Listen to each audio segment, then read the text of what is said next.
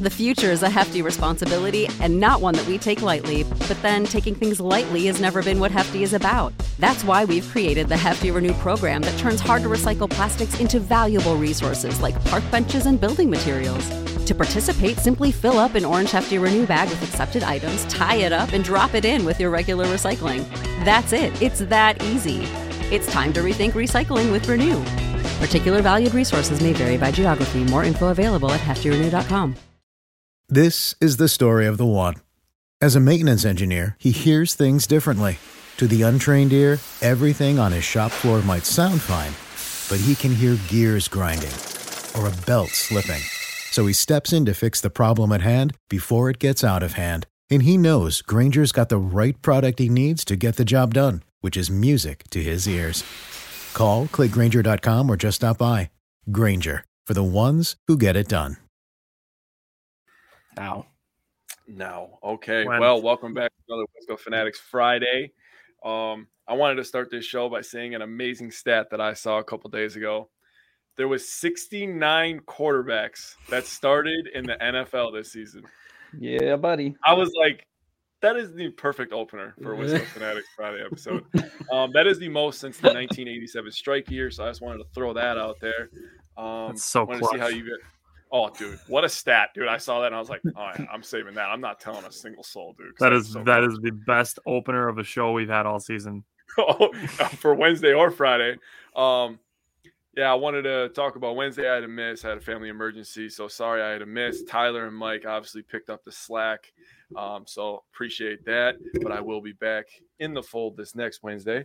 So as we get started here, we have uh, some 2022 Packer season wrap ups. Not the season we wanted, obviously, but we remain positive around here. We also have some needs to improve that we're all going to talk about. So I'm excited. Uh, Simon, Bryant, how you guys doing today?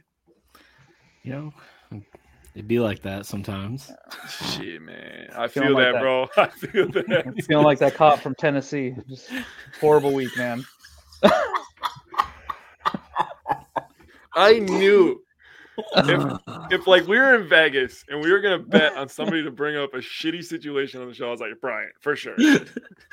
oh, I mean, all the details haven't come out. Is it actually a shitty situation? I don't think we know that yet. I won't classify that as a shitty situation because everyone involved made those decisions themselves. That is that is their thing. No, I'm doing Every good. time Uh, I think we're gonna get canceled for something, like it's just the next week, and then it's like one more thing. Fuck it, just pile it on. I've had a, I've had a Baffles interesting me that people still like our show. So, yeah. but other than that, I mean, so What's up, one Bill? of my ways is Bill is Bill is Yeah, loyal. I hope he doesn't care about all the terrible shit that we say. No, he's actually taking notes. He's like piling it on. He's like these guys are these guys are going. as soon as they hit it big, they're going down. can't wait for our can't wait for our five year anniversary show. And Bill's like, here's all the awful shit you guys said since I started watching your show. but yeah, um, oh, you said fuck No, no. Yes, rock on, Bill. it's been a Sorry, Brian. Week. Go ahead. Yeah, it's been a crazy week. But one of the ways I cope basically is I like after a loss that ends our season, I literally I do put down pretty much any other than like what the coach is saying because I do want to know what's going on the team, but any other outside media, I literally put it down for at least a week so I can digest and get my own thoughts instead of going on rampages on the on you know interwebs. So yeah. Some Yeah, that's always dental best too, on this like week too, and if if I'm being honest, like there is no more like one week of any part of the season where literally every other fan base in the NFL is more intolerable than the week after the season ending. Yeah. yeah. Because then all then all the I told you so people come out. Yeah. Mm. Especially after a long win streak. They're like, I told you they weren't gonna make it. That was fake. They were beating bad teams. It's like, shut They weren't beating bad up. teams. Two of them were playoff teams, but um, yeah, they just like they got outside of themselves this game. I really felt like when I, I remember the week prior when I said I seen that ball hit that crossbar and go in, and I knew we were winning. I like as soon as I seen Mason Crosby hit the crossbar and it bounced back, I was like, that's a bad omen. Like I don't feel good about that. I won't lie. My, my Yeah. heart went into my stomach at that moment. I was like, oh shit. Because I said it too. I said it the week prior. Like I knew we were winning the second that went through. So Yeah. All right. Yeah, Bill, I don't. It's bandwagon and definitely a lot of fair weather fans out there. You know, you get the the people that when the Packers were four and eight, they're like, we should tank, we should start love, we should tank for a better draft pick. And then you know they go on the win streak, and then it's like, all right, we need one more one more win to make the playoffs. We're gonna make the playoffs, Yeah. and then they lose, and it's like, see, I told you we should have tanked for a bad draft pick or a better draft pick. Any question? A quick question: Would have any of you rather still like? Would you rather gone on the four game winning streak and had that fun ride, or just take the pick, top ten pick? That- Easily know. a fun ride, yeah, This is easily the the ride. fun ride every time. not even close. Yeah. So It's like I, I saw something where someone posed that a similar question. They were like, "Would you rather have the 15th pick and watch them win games, or tank for the first pick?" And I don't Easily win know. games. Yeah, like why would you not want to watch your team win games? Look how excited Lions. or why would are you why would you root for your team to lose? I I don't understand. I, I'll never understand that to be honest. Yeah. Well, look at We'll the- like when we talk sure. when we were talking to Spofford, and he's like the draft's a crapshoot. Yeah, the Yep. Bears could take that first pick, pick whoever they want or whatever their case they're gonna do, and that guy could end up being terrible. Nothing. And look at And then, look at and then what? You're sitting there rooting for your team to lose for what? For another first round dra- uh, number one draft pick the week the year after, possibly. yeah, and look at what How fun is what that? my favorite part is all these Bears fans like, oh, we're gonna trade it, blah blah blah blah, and their GK, GM comes out and says, well, we'd have to be blown away to take a quarterback at one. Well, that for one says they're not 100 percent confident in Justin Fields. Two, they're gonna get blown by it's the the underwear Olympics. A quarterback is gonna look amazing. Look at Zach Wilson two years ago. You know what I mean? Uh, someone's gonna look amazing, and if it pushes them to take another quarterback and trade Justin Fields, Josh Rosen. I'm gonna be so Oh, happy yeah, that's another like good it's one. because they're just such a they're all excited to have this first pick and want to just ignore the fact that they're a burning garbage can that's all they are so it's just trash I mean, what what would be the point? I mean, not to like make this a Bears episode or anything, but what would be the point of taking a quarterback number one? You just worked on Justin Fields the last two years. You complained. All their fans complained that they have no weapons, right? So now what are you going to do? You're going to draft another young quarterback with when you still have no weapons around him? I, I don't think make they're sense. third pick for Claypool I was just gonna Yeah. say, hey man, they traded Claypool. They traded for Claypool. yeah Yeah, and I, I like how uh, Ryan Poles was like, Fields has to become a better passer. I'm like, that's what we've all been saying, but we're all idiots. yeah you can't We've say that you know Um, I don't think they're going to Bernard draft a said, QB. "Hey guys, do you guys think Rodgers choked?" I mean, No. he could have played Yeah. better There was That a lot of stuff right. that went wrong that game. Yeah. Rodgers was a didn't- piece of the pie. yeah Just but like I don't last year in think- playoffs. right, right. Yeah, I, yeah, I agree with you on the piece of the pie, and it's we we had this discussion, like Jake just said, with the playoffs last year, where you know I still believe this to be the case, where the quarterback deserves like a little bit more of the blame just because he's the only player that touches the ball every play, and obviously people are going to instantly bring up how much money he's making, but there, you know, football is a team game. And same for all the people that want Joe Barry fired. Like the defense has done their part over the last um, five weeks.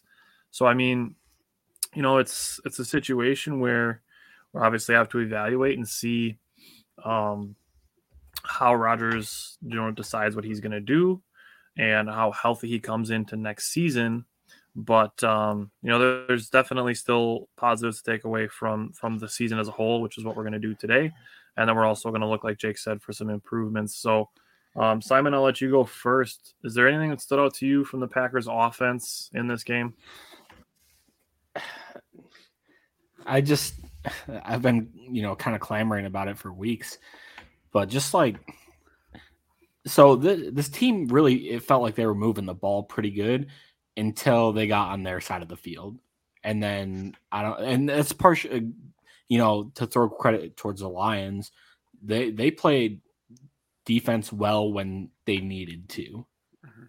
If that makes sense And their backs so the in the first half, we got on their side of the field four times and came up with nine points and a turnover. And that's just, I feel like that's kind of unacceptable for Green Bay standards, you know, e- especially in years past. And when we go over improvements of the season, I'll break down some more numbers and stuff Yeah. which showed how mediocre to poor our offense was on in the red zone uh, this season compared to the last two. Um, so that really stood out to me. And then I feel like just drops this year have been terrible, and we're Yeah. credited with four drops this game, and and some of them were just like that. That one to Romeo Doubs where Robert or Robert um, Rodgers kind of just put it in his basket. It was kind of a weird pass, and it didn't look like it at first. But it slipped like right through his hands down the sideline. It would have been a one with, huge with game. AJ Dillon. a- that one hit him. Yeah, like, and right that was a hand. wide open drop uh, where it would have led to a first down. I believe that was on third down too. if I'm we dropped another first down too. Yeah, That throw to Romeo was one of the best throws I've seen Rodgers make in a while. And like I don't think it came at a weird angle. I don't know that Romeo expected it, to be honest. I think he's running to hit him right in the freaking hands. yeah, Like it it's did. just one of those throws that only Aaron Rodgers can make, and it was so good. I don't think Romeo expected it to be Okay, coming in I at that think- angle. I, I don't know who if it got dropped the as a drop or a pass defense, but Lazard had one that he caught, and then as he was turning, yeah. like the DB like pushed it out of his hand. Um, Or, so no, he was just gone trying to tuck it up. He didn't have it fully. He tried to tuck it up, and he just dropped it. Yeah, they they credited that one as the drop too. Okay, so that's the other one. Romeo had Um, to. Romeo Donald too. asked, "What's going to happen to Rodgers?" Um, I think he's going to be back this year. I'm starting to kind of move my bar a little bit away from how sure I was about it. Yeah, um, just based on some of the comments that I've heard. But I'd still say I'm probably 80, 85% sure that Rodgers comes back as opposed to being 95 to 100% sure. Um, I don't know what uh, what percentage do you guys each give? I'll, I'll say 85% sure that Rodgers is back, but what percentage do you guys give? I'll be honest. Simon, I'm you not. go first. Simon, you go first. Go ahead, Simon. like I, Give me a I- number. I think I think he'll be back, but I'm more in like the 60 to 70 range. I think uh, after his injuries and stuff this year, I think he's maybe thinking about it a little bit harder than last year. Yeah. Jake, what about you?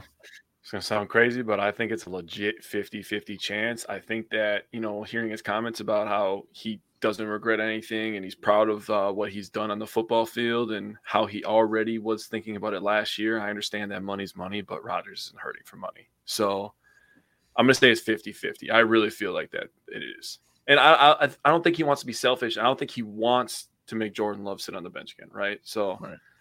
I don't know. I think 50 50. Right?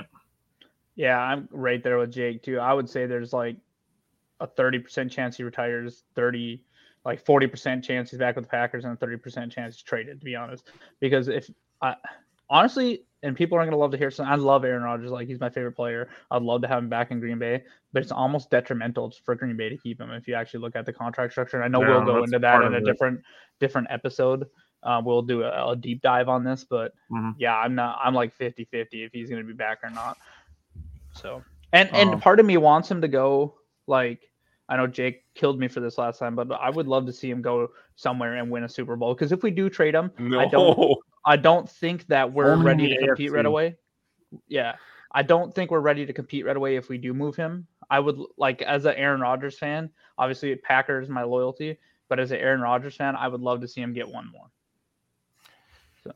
I'd and be I would love it with us, but um, I we'll would be okay happens. with it happening in Indianapolis because Yeah, Rodgers they're on could get roll. one. He could get one with Jonathan Taylor, which, as a Badgers fan, would That's still where quarterbacks go to die. So Yeah. I mean, Um, this is the year for them to take another 30 some plus Yeah. age quarterback. Bill said if they got a King's ransom, I could see trading him to an AFC team. I've heard They're the not Jets going to get floated a King's rumor. ransom, though. I just, uh, his I just trade, don't know. his contract is very attractive though because of the cap hit that that team would take. Yeah. So Right. I'm telling you guys, don't be surprised if someone like San Francisco or something if they don't get it done with Brock Purdy. He's not going to the NFC. There's He's no a- fucking way. They're not. Yeah, the There's Packers aren't. no- keeping him I give that a The zero percent is, chance. it, it- it's going to be who offers him more because I feel like if we don't play San Francisco next year, correct? Does he have a feel no like- trade clause? He does not. So like he's gonna obviously have input where he wants to go. Otherwise, he'll be like, "Well, I'm just gonna retire, or I'll just stay here and give you guys a 98 million dollar cap hit over the next three years, and you're really screwed because I'll retire after next year, and you still have dead money of 30 million and 30 million, which would really hamstring us." That and like I said, we'll do more of a deep dive. But if San Francisco or Tampa Bay or someone comes with a huge offer, don't be surprised if they take it. Is where I'm at San. Francisco would have to give me Deebo Samuel, and Tampa Bay would have to give me one of their linebackers. Devin I think White you for guys are- Tristan I. Wirfs. So I'd take him too. He's a beast. All right, Simon, did you have any more thoughts on the Packers offense from Sunday night? Uh, I'll let other people talk. I have a lot of Alright. thoughts. Jake, go ahead. I don't have much. Um, I think that game perfectly explained our season. A lot of ups and downs, a lot of a lot of points left on the field. Defense make a play here, and then when they have to make a play, they don't make the play. I'm just gonna sum it up and say that fucking game was disappointing. I had a lot of fun because I was with my friends, and it was my stepson's first game, but I'm still a little heartbroken. I won't lie to you. That shit hurts. And Yep. god damn it, Bryant, do not put the notion in my head that Rodgers wins a goddamn title with somebody else. I can't deal with any more heartbreaking sports, man. I, you wouldn't be happy for him a little bit? Him, the person, yes, Yes. but oh man, that would be tough to separate. I don't know, man. It's not like he's I going to wanna- Chicago to or something like know. that. You know what I mean? So Wouldn't that I be will fucking say, funny? Jake, that I think part of this is, you know, when we say, you know, it's it's harder to deal with it first because like Packers football, just the NFL in general, is so compact that we're 17 games in a season versus 162 in baseball season and 82 in the NFL and 30 in college basketball. I mean, we have 12 in, in college football, but uh, the the season being so compact, um, I think that's kind of what amplifies some of those feelings. Um, Jeff said, "Rodgers, to, it's time for Rodgers to go. He is a wash." He's not a wash, okay? I just don't want to have this conversation right now. I'm not in the mood for this shit, man. Hey, so for my my stuff for Donald, like you saying they weren't running the ball too much. My thing for the offense is I love Aaron Jones, but this dude fumbles in the worst times, man. And that's Yeah. you know like what three five playoffs in a year. row he fumbled. Like if if he doesn't fumble there and we put that ball in the end zone or even get a field goal, you're looking at 12 to 3 at halftime. It's a way different game. Like at worst case 12 to 3 if because Mason has been money other than distance, right? I mean even that long one in terrible weather, he hit like dead middle of the crossbar. Right. Uh, so eh, he, I don't Well, we know what it it- is. He's, we've seen he's it with Aaron Jones, too. Yeah, Like it happened in the Tampa Bay game when they Yep. were about to score their third touchdown in a row. We've seen it happen in the playoffs. It's he had um Derrick Henry is the only player that had more fumbles than Aaron Jones this season, and he had like 140 more carries. Yeah. So like that's something to pay attention to. Yeah. Um, and that's you know his cap. I he's obviously a restructure candidate, and I'm sure he'll be restructured. But you know, I wouldn't I wouldn't say hundred percent sure that Aaron Jones is back next Unless season. he takes a, he does a team friendly thing. I don't think Goot he made a comment on but him. I'm in, be- I'm in the Yeah. I'm in the ninety percent, but I'm not a hundred percent. I seen Sure. Goody's comments. I think so much is going Right. to hinge on what Aaron Rodgers does. If think about it, if Aaron Rodgers and if he leaves, I think you're going to see quite a few people leave. For sure, Cobb. For sure, Mason Crosby. For sure, Marcedes Lewis. But God, I hope he's back on the coaching staff. Uh, and he seems like someone that really loves Green Bay. Or he might follow Rodgers for one more year, depending on where they go.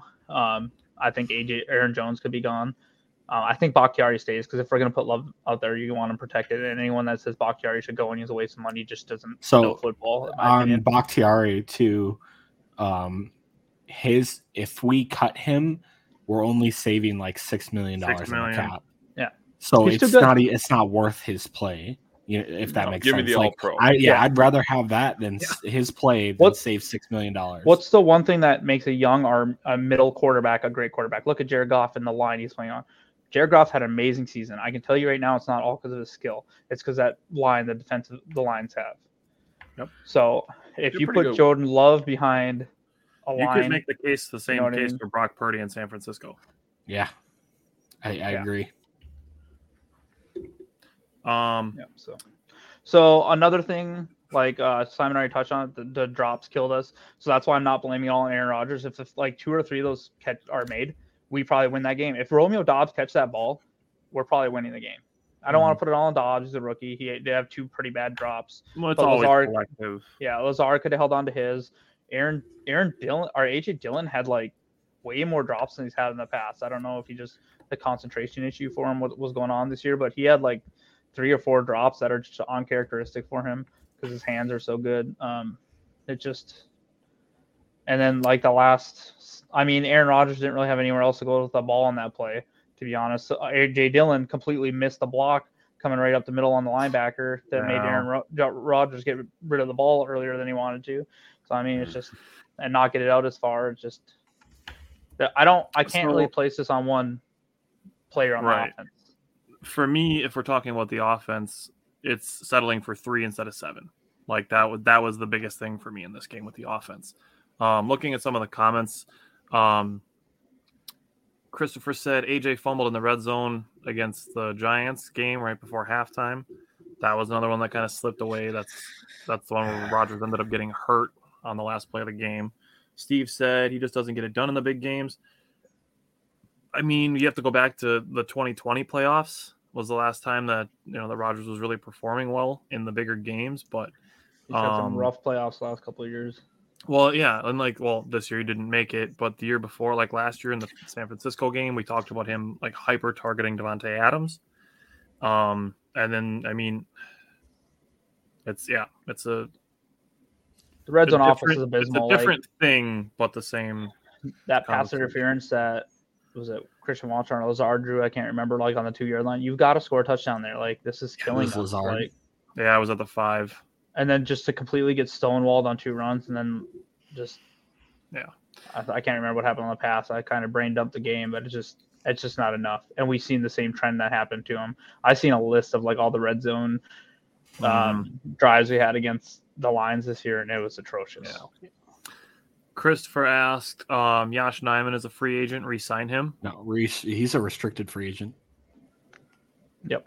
I think you put the transition we- tag on him, and if someone wants to on him. sign him, if if someone wants to sign him, you take the second round pick and don't look back.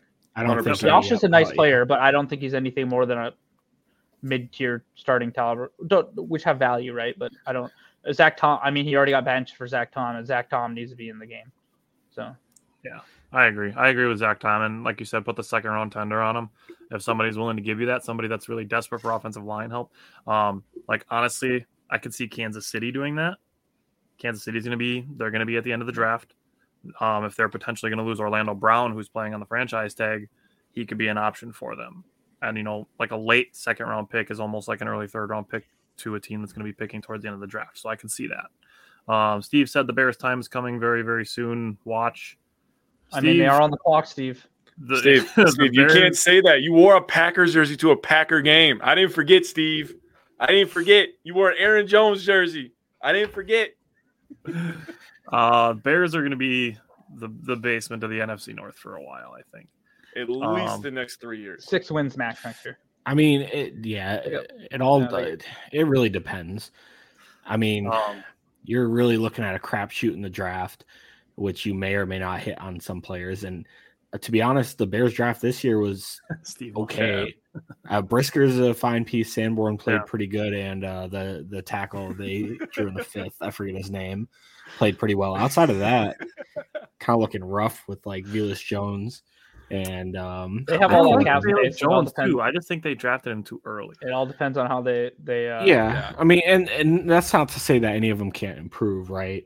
Right. Um, and then giving up a second for Claypool, Yeah, that was rough. that that's I didn't wanna do there. that. You're, you're looking at the end of the, or well, I guess the first round or first pick in the second round. That's that's tough to lose for a player that. That's number thirty-two because isn't Miami forfeiting? Their Yeah, but you're not going to get that fifth year option. Is what I mean. Miami's forfeiting it, Yeah, they forfeited Yeah, uh, Because they pick for the. with Brady.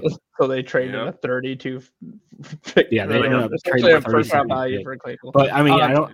You're still not going to get that Colin's first question round. real quick. He had asked if anyone would trade Yeah, for I was. Yep, I was going I to go don't think anyone will trade for him, but I will say I'm encouraged by what I've seen over the last three games by him that he's we, we're stuck paying yep. him seven million because we picked Yep. up his fifth year option. But I will say that what he showed over the last three games is that he can he can he can be a starter, and I'm excited for that. So I said it to Jake actually during this game. Like if we switch if we switch to some defense quick, um, outside of like one tackle that he was kind of like standing up too straight and he got pushed back and the Lions got a first down, he was actually arguably the best player on the defense for a good chunk of that game. The only Um, other play I hated from him is when him and uh I forget who went to tackle DeAndre Swift and he tried to like swipe at the ball for a fumble on third and long and they ended up giving up the first down where Swift ended up splitting the two defenders and going for the first. yeah, that's the one I was talking about. That's one thing I was Yeah, okay. Yeah, they Yep. kind of hit the defenders hit each other and like they could Yep. they got to And wrap he up. fell forward for the first down. Donald Steve, if you guys give the number one pick for Davante Adams, I'm gonna laugh in your face. Like, He's going to be 32 next year. That. yeah. That's how you keep the Bears sucking. So go ahead. You're going to and do give the number one pick for a 32 year old wide receiver. That's going to make like 40 that million for a quarterback that can't throw him the ball. Yeah, come on, man. So you're going to pay Donald Davante App- to, to watch him run? Okay, cool. Yeah. Do- Donald asked, "Have you seen all the players that are up for grabs?" Donald, you're gonna have to give me some more specifics. Um, yeah, Steve, I really Probably don't see D Hop and the, the Derek Bears Carr and all trading them. for But Davante. yeah. Um, do you think Matt Lafleur will bring his brother as OC? That. I don't think. I don't think any of us are predicting that. Jake and I both have a guy in mind, but we're gonna. I think we're gonna We'll save that. that later, we're gonna yep. do a show probably, probably sometime in February, and we're gonna call it the four moves to fix the Packers, and we're each gonna make, um, four moves to either the staff or to the team that we That's think where we'll dive more in that. I know a lot of you guys have questions about what we think. And we'll get more specific with Aaron Rodgers like- and everything. Yeah, Right. We'll, we'll bring our And our- numbers and our mindset at that point. Right. And our our um improvements today that we're going to talk about for improving 2023, it's they're going to be a little more vague. It's going to be a little more team specific and not actually like name specific. Um Sean jumping Can't, gun. Sean, I haven't don't, jumped into. I could tell Jeff you a Rodgers isn't I going think, the but we're yeah. Um, as Um, as as about Mike Lafleur, I will say real quick. Um, I don't think we're gonna hire anyone as an OC. I think we'll bring someone as a consult, consultant. But off- yeah, offensive assistant or something like that. I know. Uh, I know. Uh, Tyler will talk about that in a little bit here. Yeah. Um, Christopher said, "Bring back Hackett as offensive coordinators." Rodgers will like this move. I don't. I don't. I don't oppose that at all. Um, yeah, Jeff Rodgers isn't going to the Vikings. That's not happening. Bring Um, him back Sean as said, "Who do we give take at number Hackett the 15 in red zone draft?" coordinator. Who do we take at number 15 in the draft or what position? Sean, if you stick around with our page, we do like a super in depth amount of draft work. Um, Jake and I have for the last two years. We we do shows where we highlight what positions we think the Packers need to focus on for the draft, um, and then we do like rankings. Like last year, we did wide receivers, and we each ranked our top twenty. We did safeties, and we each ranked ten. We did ten edge. We did ten defensive linemen. We did ten at each offensive line position. So we get super, super in depth with draft stuff. That'll probably kick up next month and in March for sure. So definitely stick around with us for that. Um, and then we'll get probably um, pretty specific with all of our rankings and stuff, and we usually post them as well.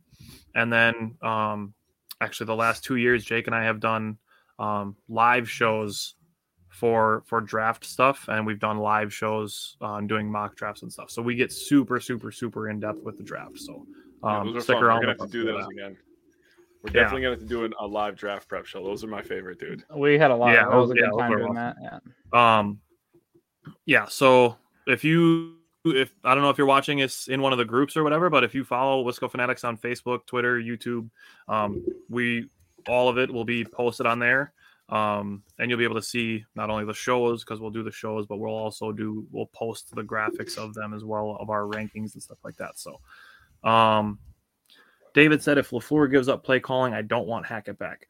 David, I have a guy in mind, but let's. Is there anything else that anybody wanted to say about the Packers defense against the Lions offense before we start getting into some? Uh, two season comments wrap-up? I think we should talk about. One, I will say, uh, and the Packers defense played really well, and people calling for Barry right away should look at the Mhm. last several games and why we were on a winning streak.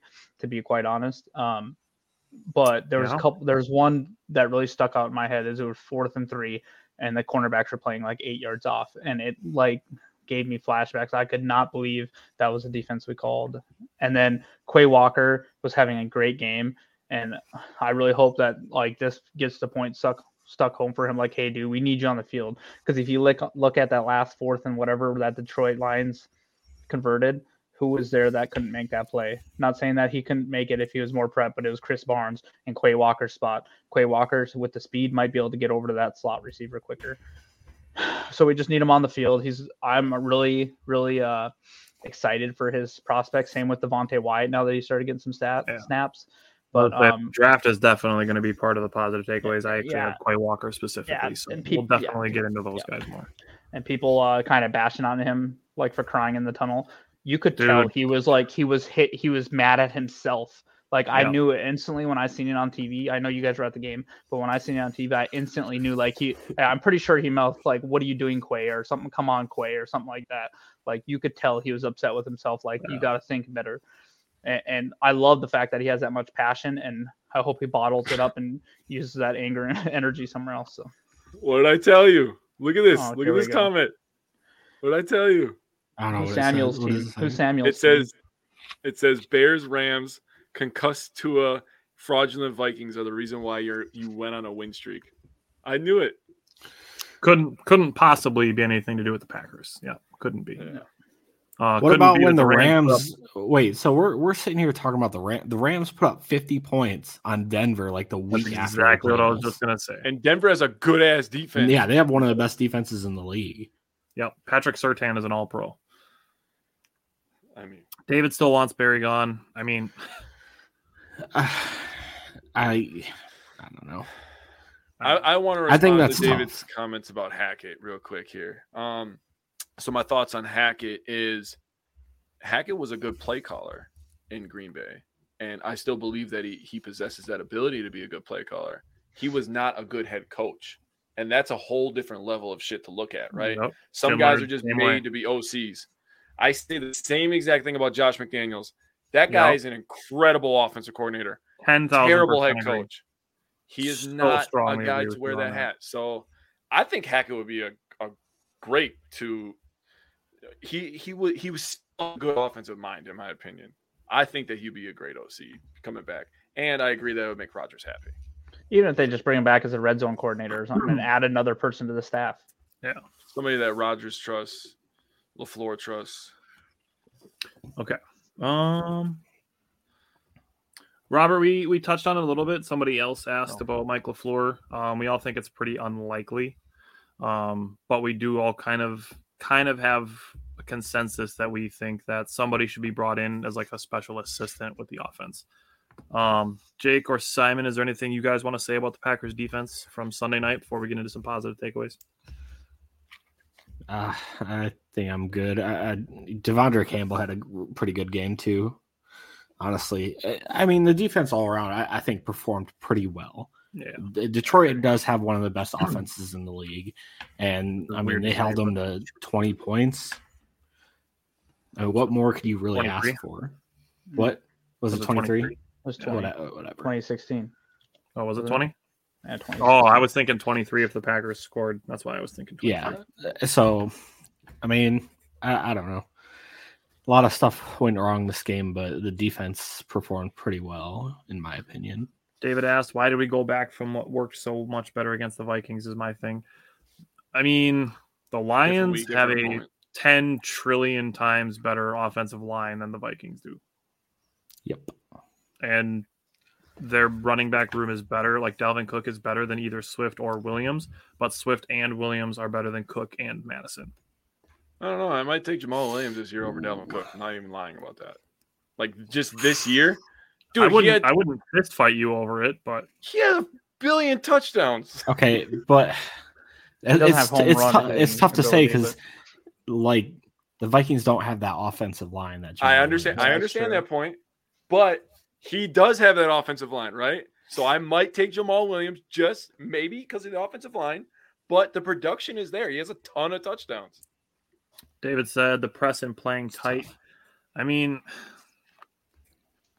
I thought I would like to see Ja on Amon Ra a little more, but I don't really feel like he killed us through the No, air. he had six for 49. He didn't really we killed do, our we killed ourselves like with stupid penalties. Like, um, yeah, Rasul Douglas. Like, I mean, it was just dumb stuff. Like that. Holding that- holding a team to 20 points, like I really don't think that there's a, a really big Yeah. margin of error to complain about. I really, Yeah. really don't. So- If you're holding a team to 20 points, like you should You should win that the game. You should win the big majority of those games. Yeah. Yep. Um, the Lions Yeah. Robert said both games against the Lions were winnable. I agree. Yep. Um, I think all four of us would agree with that. Um, Sean asked about Lazard. Is he done? Sounds Yes, like it. yes. I, I would I- say probably. I think it's possible that he tests free agency, um, sees what like the market is deeming his value, and then you know comes back and says, "Hey, Green Bay, you know, here's this offer, this offer, and this offer. Like, are you willing to pay me something like that?" And if they're, you know, the Green Bay makes an offer, if he doesn't like it, if he has a better offer somewhere else, then I think he takes it. And that could So- be 100% be someone I would see Aaron Rodgers wanting to come with him if he did go to another team. But Lazard's comment after like basically saying, which it is my last year, it's kind of I don't know if he meant like this is my last year on contract or what he meant Right. by it, but yeah, that'll it's one to also keep tough to on. say. You're you you know you just took an L and your emotions are playing into a lot of what you say rather than the logic and you know stuff like that. Yeah, and um, Ro- Robert hit the nail on the head. I said the same thing to somebody. I can see Lazard getting about ten million a year, and he's Yeah. and to me, and like I, I like Lazard, but I don't think he's worth ten million a year. Yeah, I could actually well, see love him getting Lazard. About I've been problem ten banging- been is, banging the Jake- Allen Lazard drum for what basically since the year we started the show, right, Jake? Like I've been a Yeah. Lazard over MVS guy for well Yep. three years, and personally, I wouldn't even pay him ten million. but that's the problem is right. Like who did he watch just get 10 million dollars from the Packers? Right. MVS. Who did Lazard have better stats than this year? MVS. so That's like, that's my thing is I would love to have like- Lazard back because I think he fits our offense well. I would say I, anything, I think it'd be cu- tough for the Packers to come up with a number that he would love to be like sign and come back with us. I would say anything average annual value, like I'd go up to like eight. Yeah, I could see that. I I, I think someone's gonna offer him more though. Yeah. I think I think he would take it, and I wouldn't I did him. say this too. I think uh, Jake, did I say this to you that I think he'll be in a situation where he's going to choose between money and winning, where Yeah. you know, like a, a good team's going to offer him somewhere between eight and ten, and there could be a bad team, um, maybe even like a really desperate Baltimore team, or you know, you get into a situation where you're looking at like the Bears if they want to try to vulture a wide receiver, Which or want to try. um, Houston, if they want another wide receiver, if they're going to trade Brandin Cooks, if they want to have a guy that they can sign, and they're going to throw 12 to 15 million at him. You know, it is what it is. Um, we'll get into free agency obviously once that stuff starts to kick up, um, and once we get into more off-season stuff. But So um, Spo, Spotrac has his projected value at eleven per year. They're Wow, projecting yeah, a three year, pretty close. thirty three What do you million. All right. So let's let's lighten the mood a little bit. Let's do some uh let's do some positive takeaways. Um Sean said Brandin Cooks would be the way to go if we have any money. It's honestly like it's not even about the money. It's about what Houston wants for him when we're talking about Yeah, Brandin Cooks. Because they like like the Bears gave up a second for Claypool, which I think is too much, but he's six years younger than Brandin Cooks. If not, actually, he might be seven years younger than Brandin Cooks. Houston And gives up they- everyone for peanuts, but wants like the number one for Brandin Cooks. I just don't understand it.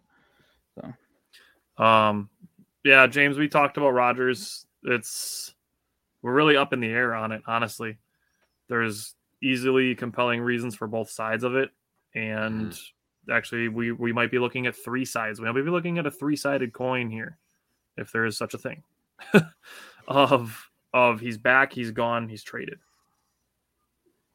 So it's I don't know. We're gonna have to really wait for some comments. Maybe we'll see if he's on the Pat McAfee show anytime soon, and we can kind of get a little bit of um, context. But um, right now, I think it's just wait and see. Let's just wait and see. I think it's going to be a little bit too. Like I don't think Yeah, I Rodgers is going to it's screw over the team, but I yeah I would guess like a month to two months. But it, he'll definitely make his decision before the draft. Oh, easily before the draft. Yeah. All right. So let's do some positive takeaways. Who wants to go first? I can go first. Bryant. My first Go ahead one is it. uh Yeah. I can go first. Yeah. Let's flip right, this go ahead. positive, right? Um, the first one I want to talk about is just the wide receivers. Um, I feel really good. I know that Romeo Doubs made some mistakes this last game, but exactly there you go. Christian Watson, man. Like, I think what we've seen this year is that Christian Watson proved he can be a number one wide receiver in this league.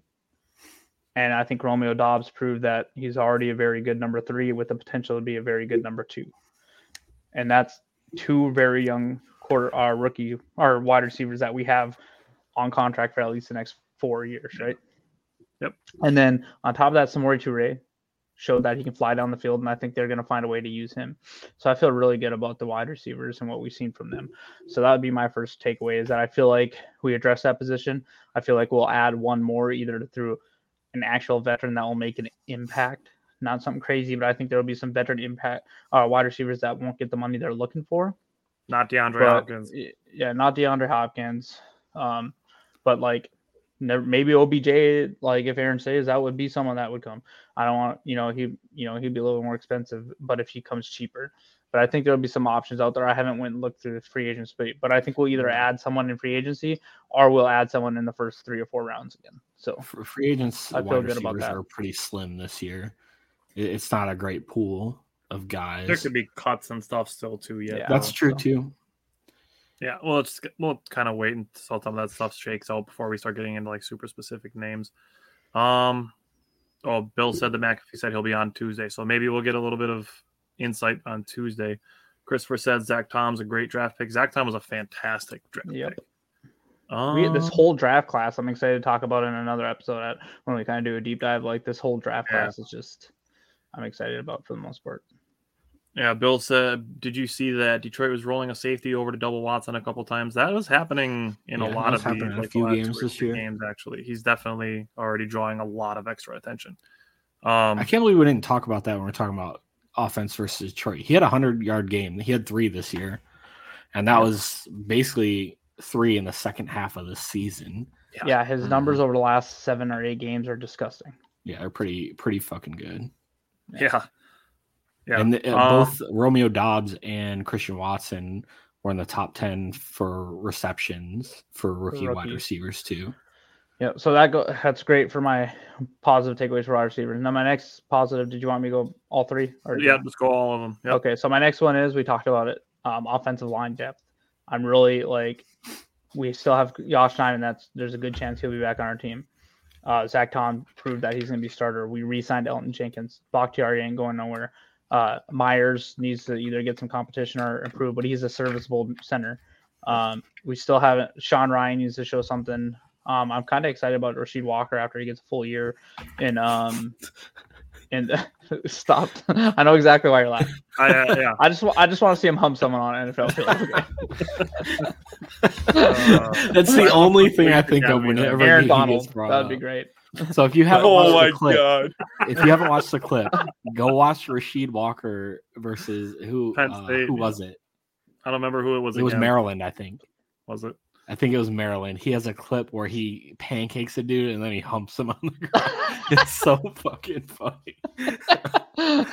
anyway, so obviously, and then Caleb Jones, they seem excited about. So uh, I, I'm just really excited about the offensive line depth. And then my last thing is if we can keep Keisean Nixon and like even just one of Rudy Ford or uh, Leavitt, I really feel positive because Tree Carpenter, like from this draft class, was be, starting Yeah. to become a core special teams player too. Yeah. So if we can keep one of them, like this would be the first year we're like going into special teams. Uh, okay, let me returning special teams. Our, our kicker is still up in the air, but we'll go into the um next season like feeling positive about our special teams, and that's great. Um, because even like they didn't like lose us this game. Yeah, they didn't make a huge play this game, but their coverage has been outstanding, and Yeah. um, the returns were pretty average this time. But it is what it is. Go back Also, to shout out to Minnesota Keisean. game with Yeah, that. Keisean making uh, what he got AP all all pro. He was first or- team all. Yeah, first team team All-Pro. all pro for Keisean Nixon. So we'll see what he's demanding for money, but I will say on the Nixon front, if the Packers will be able to assign it or re-sign him, do you guys remember the reason he came here? Pistachio. There's a gunner. He followed Bisaccia. Yeah. Oh yeah, He yeah, came here right. for Bisaccia. That's why he came Yeah. here. So I think that that definitely gives the Packers a leg up Yeah. and potentially a possible discount. Is that Keisean Nixon is a rich Bisaccia guy. And David Basaccia Aston just made us some good money. What do you guys think? Are No, I think him? Amos is gone. I love him, but I think he's gone. He'll take he'll take a deal. I kind of want him to take a deal. He'll take a deal. He'll have to take a pay cut for sure. Yeah, Yeah. I, I don't He think will. he'd get like a rich contract or anything, but I would love to have him back. I know he hasn't been like amazing this year, year. but he got better as the year went on. At least that's he had what I was gonna say, half too. And a pretty solid Mhm. second half. it I seemed would say. flying around a kind of that because you think back to like the Vikings game, like that game, it seemed He like the was defense everywhere. was fucking all over the place. Yeah. And then you know the latter half of the season, you really saw him kind of shape up and start making plays that we all David, expected that's- him to. Yeah, David, that's exactly how I feel. I want him back, but I'm not sure. It's And got to be team friendly. he's he's one of the guys that could be like off the team if Rodgers leaves. Um, he could be one of those guys that the Packers say, "Hey, like we're interested in keeping you, but you know we're going into a transition now where we're going to find out what we have in Jordan Love, so we're not going to be looking to max out our cap if we don't have to." Um, you know, we'll see. We'll see what happens with that. If Amos were to leave, I think it's almost guaranteed that Rudy Ford is back. But um, that's just another one of those things we'll have to wait and see with some of these guys. Um, Christopher asked, "Will Crosby on the team next year?" Honestly, I I don't think so. I don't think he should be. And I think if the Packers want to be honest with themselves, this is where they need to they probably need to go to Aaron and be like, "Hey Aaron, like we get it that he's your dude. He just he can't hit like he's I know he hit the 56 yarder. I that like was the last like juice out of him or some adrenaline. Like when was the last time we've seen him hit that distance? I just don't think we he also has didn't kick a distance ton of 50 plus yard Yeah. field goals. It just never We ended up being sacked out of that range every time we were in there. I Yeah, think but- I think the fact that Crosby is who he is at this point is part of the reason we didn't kick a lot of 50 plus yards. Also, and the I fact just think that we were never really in that position, or like Brian just said, like even if we were, it almost seemed like we got to that point in the field and we took a sack, and then uh, we just ended up punting the ball. the the thing that's telltale have to go me back the and fact look. that the fact that during the Vikings game we were going to have two kickers active, like that tells me that Mhm. That's true. he's too. probably he's probably needs to go. I love Crosby. He's going to be in the Packers Hall of Fame for sure. Um, I think I love him, but I think this is where we need to go to Aaron and be like, hey, if you come back, Randall Cobb probably gone, Mason Crosby probably gone. Some of these other people probably gone because we need to we need a youth injection because Randall Cobb really fell off the second half of the year, and that's his best He friend throwing really on the was. ball. Right. Um, Bernard asked, "Do you guys trust Rodgers in big games?" I mean, Yes. it yeah, it's he's Aaron Rodgers, so I mean, it is you know, it's not all on Rodgers though. People got We to need to ask the question: Is do you trust the Packers in big games? Rodgers is one of twenty-two starters. Yeah. He's the most important one because he plays the position that touches the ball the most. But it's not you know, it's not live and die with Aaron Rodgers. There are other players on this team that need to perform well for the Packers to succeed. If we those four drops or catches and Aaron Jones doesn't fumble, we win that game. like the only name that I keep bringing up, and it's in my opinion the reason we lost in the playoffs the last two years is Billy Turner. You want to know what I'm going to say about the Rodgers situation is I think part of the reason that people are kind of turning on him a little bit is because he fucking carried our ass for like eight years straight, just being literally a superhuman. You know, and I always go back and think about that Cardinals game in 2015 where he literally was the best player on the field, like no debate. Just crazy throws, crazy throws. He did it against Cowboys in 16. The year later, it's like we've seen him be superhuman, and now to see him be kind of human, you know, in, in in moments like this, I think people are like, "Oh, he's done now." Dude, he's still a top 10 quarterback any way that you fucking cut it. I'm sorry. It is they what it is. spent seventy percent of the year injured. Yeah, Yeah, exactly. yeah. Hurt That would have changed everything thumb. too. Um, David said, and special teams. Yeah, special teams was a big part of the 49ers game, if not a controlling part of the game. Yeah. Um, yeah, Bill said this year was a perfect storm of problems. Rodgers had a broken thumb, rib injury, trying to incorporate rookies, and the rookies were injured too. So it's not even like he had all 17 games with the rookies. Watson started, um, they both started at the beginning of the year. Neither of them had broken out, but then Watson got hurt. And then Watson got back, and then Watson got concussed and then Watson got back, and then Doubs got hurt. And it's it, it was really a tough situation to watch, but I'm not ready to give up on him after one down season. I agree. Um, David said there's a lot of people that only know Rodgers and his top play too, so this is not understandable to some, and that's that's some of it too. And people reacting to a small sample size of one season compared to the other 17 is one thing. Um, so I'll throw that out there. Um, all right, Jake, talk to me about your positive takeaways from the 2022 season. All right, it's gonna be pretty short, quick, but I have uh, my first one is the running backs. Um, I still think it's a positive. I know we're all kind of dogging Aaron Jones a little bit, but you know he was still really, really, really solid this year. He had 213 carries for 1121 yards, his career high, by the way. He averaged over five yards per carry. He only had the two rushing touchdowns, but on the receiving end, he had 59 receptions, 395 yards, and five touchdowns almost seven yards per catch, 6.7 yards per catch. So, I mean, that's pretty damn good stats from a running back. Then you got AJ Dillon. It took him a little bit to get going, but once he did, he was really, really solid. Um, 186 carries, 770 yards, seven touchdowns, over four yards per carry for him, and 43 receptions, over 200 yards. No touchdowns, but he carried a 7.4 uh, average on reception. So I think both those guys going forward are going to be key. Definitely going to be really, really massive if we go to a young quarterback. Yes. And you know, you Brian brought up the offense or the viewers. I know that Simon's going to bring up the offensive line, I believe, or you did, but you you take wide receivers, yeah, young young wide receivers that are going to grow. You have a good offensive line. You have good running backs. That definitely tells me that this team is set up to go to a young quarterback, get some cap room, and add more weapons around that. Plus, that in the defense, I was playing really, really well towards the end of the year. Mhm. You could see reasons for optimism going into next year, even with Jordan Love, right? I said that in the primer. Packers going with So- defense and a potentially run heavy offense. They're preparing for life after Rodgers. Yeah, I, I think that Jones is going to take a deal too. I mean, on top of that, Aaron Jones is up for the Walter Payton Man of the Year award. So let's not let's not let one fumble decide what we fucking think about this guy because he's a phenomenal human being. on top of a pretty damn good football player too. So Yeah, then my next thing David- I'm going to talk, Go talk about. I was go just going to address a couple comments real quick. Yeah. Um, David, on your fan comment, I'll agree. And I should we do it now? Should we just do it now with the fans? The About what?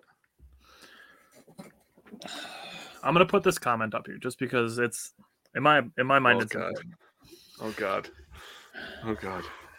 I don't want to get messy. I'm not in the mood. David said not bright fans. And I could I could yell into the camera on this one, but I'm gonna go with low tone. I'm not mad, I'm disappointed voice. Because how often do we spend time saying that we believe that Green Bay Packers fans are the best fans in any sport in the entire world? We know there are worldwide Packers fans. We know this. Since the Jake and I started doing this show, we've seen comments from all over the world. We literally have. Mhm. We've seen comments from Ireland and Brazil and Costa Rica. It's it's awesome. It makes us feel really good. And it's really cool to see that there's Packers fans everywhere. Mhm. And we want to make this claim that we are the best fans in the NFL. We're the best fans in America. We're the real America's team. I know we've said things like this about the Packers fans, Mhm. but there are such a large group of fans that do not embody this. And the prime example happened just this week. Just this week. That the Packers have a an assistant athletic trainer that's a woman. She's the first Ugh. in this position as a woman in this position in the NFL. She's the first woman in this position. And the entire entire comment section, at least 75% of it before people started um, kind of giving people shame for her. it Yeah. is talking about her. And then the comments are, yeah, this will win us a Super Bowl, or keep her away from Quay Walker, or this isn't firing Joe Barry. Like, are you are you kidding me? That we want people to believe that we are the best fan base on the planet, and then fans act like that. That it, How many times have we said, like the Packers, like GM, Mike Murphy, everyone, they it's a year round, like always continuing to improve. Like people complaining about people bringing people in for workouts and stuff. It's a continuous process, and if if she has if she's the most qualified person for that position, which she likely is because they hired her, Yeah. it's a great hire, and you should be happy for her and happy for the team. You Yep. Just sit here and think that she can't um, tell people or help people how to properly do an exercise or something like that is it's small minded for one. Two, it's just like you happy for her. It's positive news. Like I, I just Straight- don't exactly. get it. There's no. It takes no energy to be a good person It's in that posi- in that situation. So it's yeah, just insane. like like you said, it's it's just straight up disrespectful, honestly. And it's it was really disappointing, honestly, seeing that reaction from Packers fans. Like the appropriate response is congratulations. That's it. Good for you. That's awesome. Yeah, yeah. No need to like. And I actually saw some some like sexual comments towards her that the, the team actually blocked. And it's like, are you kidding me? How much of a see that shit. douchebag? How much of a douchebag are you that you have to write that on there? Like, like, I'm just gonna be like completely blunt about it. Like you're. I I just hope that the media prepped her and is like, "Hey, we're gonna post that you're hired." I would recommend not reading the comments because there's some terrible people out there. Because I would hate, like, I'm happy for her. Don't know much mm-hmm. about her. I'll probably do a little more research. The last thing I want for her first, like, you know, experience with major media would be her going and checking out those comments and hoping people are supportive, and then them absolutely just shitting on the higher That's insane. That's why you stay off social media. yeah, and I think she also- It just gives stayed it just but- gives people a platform to be shitty people. yeah. And Yeah, I'm not they- they I'm don't- not they don't- excusing it or I'm not like making excuses or whatever, but Right. It's gonna happen. People are dog shit on the internet. People don't because they don't have to face any repercussions for what they say. Exactly what I was just gonna say. They don't have to face any consequences. Yeah. And I'm gonna say she's been with the team for you know a couple of years now. Like I said, I'll have to do some I more think she got hired research. like 2020. Yeah. yeah, I'll have to I'll have to find out how long she's been there. But you know, I'm just gonna piggyback off Brian's comments. I think he said it beautifully. Um, she's probably the most qualified person for the job. And since she's been with the team for a few years now, she probably understands that there's a bunch of goddamn losers out there just saying dumb shit, just the dumbest shit possible. Like why? Uh, You know what but- a lot of women do better than men when it comes to lifting weights and stuff? They stretch properly. What have we had an issue with in the past? Muscle injuries. She it's probably and not saying that she's not point. she probably she probably shit, she probably squats more than me and bench like everything. I would bet. But like the fact that they bring someone in there that could probably, you know, put a different vision and view into it and be like, hey, let's hey, it's good that you're squatting 650 pounds, but with that you need to make maintain your flexibility. Otherwise you're gonna get bent backwards and you're tear your muscle off your bone. So Not yeah, go ahead. big picture, when it comes to things being posted by the team, it just let it be about what it's about. Because it's another similar situation. I'm going to give another example. bringing up Mertz. I knew it. Come on. No, I'm actually not. I'm Oh. sticking with the Packers. I'm Oh. sticking with just the Packers on this part. Okay, I thought you were gonna bring up Mertz. Okay. I'm going to bring up Bryant mentioned Aaron Jones is up for the Walter Payton Man of the Year award. I said that, but And oh, that was you. Okay. Oh no, didn't didn't Bryant say that when he was talking about Aaron Jones before? I don't know. Maybe. whatever. Somebody brought it up. Aaron Jones is up for the Walter Payton Man of the Year award. And it's the same thing. Like the Packers are tweeting um trying to get Aaron Jones votes for the Walter Payton Man of the Year award. So they're tweeting it like three they got like the, the Yeah. WP MOY like the three hashtags on there so that Aaron Jones gets three votes for it. And people are commenting on it, fire Joe Barry, like and shit like that. Like oh it's this is literally a, an award for being the best person like for for doing the irony. most for your communities and like that. that's that's why I irony. laughed. I was just like, irony. the irony. Hey, you think if we hire him as defensive coordinator, he'll win Walter Payton Man of the Year? it's i don't know it's it's frustrating for It's me something you just gotta laugh off. It's I mean, I don't know. It, it- I just, yeah, it's if we want It's people to believe that we're the best fan base in the world we need to act like it yeah. I was some- a, I like Aaron Nagler's thing, carry the G. yeah.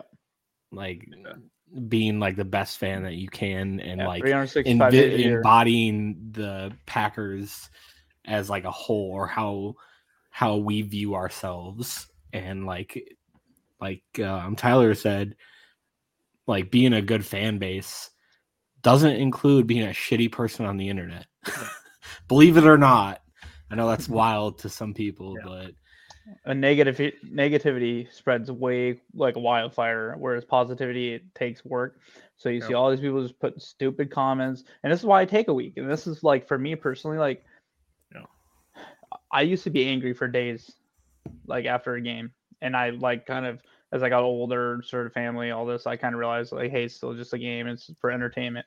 But for me, I'm obviously I still love it. This is like huge part of like my personality. But when this is why I take a step back. I'll put the phone down. You know, obviously we're all talking or whatever, and I'm not Mhm. even after a win. I'm not blowing up on social media. I'm not gloating Yep. normally, unless it's like to my family and they're Vikings fans or something. and I'll do that private through private messages and stuff. But like, you just take us, kind of like Aaron Rodgers is doing. Take that thirty thousand foot view, actually digest it, and then come up with an intelligent response. We posted it on the page. Bryant Yep. dared me. He said I wouldn't do it. but I did it. We posted it on the page and people responded to it well. To take a page out of Aaron Rodgers' book and let the emotions of the moment pass before making judgment or decisions. Because what is going on social media, posting angry comments, gonna do for you other than make you more angry? Nothing. Well, and it's and like the thing is, is like it's a situation where like we know that misery loves company. You know that you go to the internet, you're gonna find the negativity that you're looking for. True. So you know, like I've I've brought up a statistic where it's like nine to one negative to positive posts on social media. Um, so it's it's it's tough, and then we're trying to be that that opposite, you know, that opposite reaction to these things and trying to get back to it. So, um, Jake, you got more positive takeaways yet? Yeah, I'm gonna get positive after talking about those idiots. Yeah, that I, So- that really was rough this week. Oh man, there was so much, and I didn't mean to like ruin your train of thought before, buddy. I'm sorry about that, but No, you're good. um, you're good. man, there's so much stuff I want to say, but I'm just gonna like breathe and let it out, you know. So don't want to get don't want to get canceled for saying saying some mean stuff about people, you know. 2023. Um, so late, the 2022 draft class, the next thing I'm going to talk about. I'm not going to get super in depth with it because I'm going to give everybody an opportunity to talk about their topics and if anybody has like some cool stats they want to share about their guys. But I just wanted to talk about this and I wanted to give give a shout out to Goot because a lot of people were coming for his head for no goddamn reason at all, right? And I know that we've talked about this, you know, a couple times during the season. We talked about it last week with Mike Spofford. Um, also, if you haven't seen uh, Tyler, myself, and my stepson, we all took a picture with Mike Spofford. We met him before the game, so that was a really cool moment. Just wanted to sh- give Mike a shout out. That was awesome. I gotta say, man, just real quick, I had like a uh, we made it moment when we're all standing there. He brings us hot chocolate, and we're just literally just being dudes talking football. And I was like, That's so awesome. this is like Jealous. my dream right now. Like I felt like like a man's man. Like I felt like I made it. I felt accomplished. Like that was amazing to just talk football with him. Yeah, And it made, made me feel more really smart, to be honest. There's It's- nothing more manly than drinking hot chocolate, with another dude. And talking football, man, dude, that's, that's Hey, I you're wanna do. comfortable in your own skin. Hey, to be actually to be honest, I was drinking a beer. I gave my I gave my hot chocolate to my stepson because it was his first game, and I wanted to be nice. So I drank a hot chocolate and then I drank a spiked lemonade.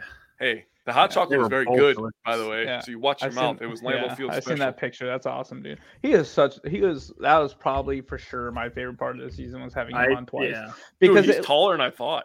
it it really pushed us into like. Well, you two are gargantuan, so you made him look short. Anyways, It'd be like that. Yeah, anyways, um, so like the fact that we had him on right before that run, like helping, us, and he came on. You know, he had some challenges before. He came on. He still came on, which tells me one, that's just a really good dude. It could have been easily so like, like yeah, it's really not a good season or whatever. Let's possibly next year. He didn't do that, and then on that he doubled down, and he, he was probably gonna. He'd have been ready to come back again, I bet you, if we would have kept this run going. He's just such a good dude, and that's just his personal time. Yeah. Hey, We're not doing. Let's be honest. We're not bringing much attention to his. He he already got all the attention on his social medias and all that stuff. So he's Yeah. just doing that because he's a good person that loves the Packers. he enjoyed like we, he we had him it. on and he enjoyed the way that we carry ourselves and the vibe of our show so he he was glad to come back and he it was the same like when last summer when jake and i had greg kashan on the show like Mhm. we, we're not here we're not making greg kashan more famous like like we like jake and i hope to be doing this for like the rest of our lives and making a career out of it but nobody that we've had on the show is getting more famous because of us No. yet hopefully i should say We're not that platform yet. And I just want Right. to say that That's Spofford told us to our faces that he liked our show.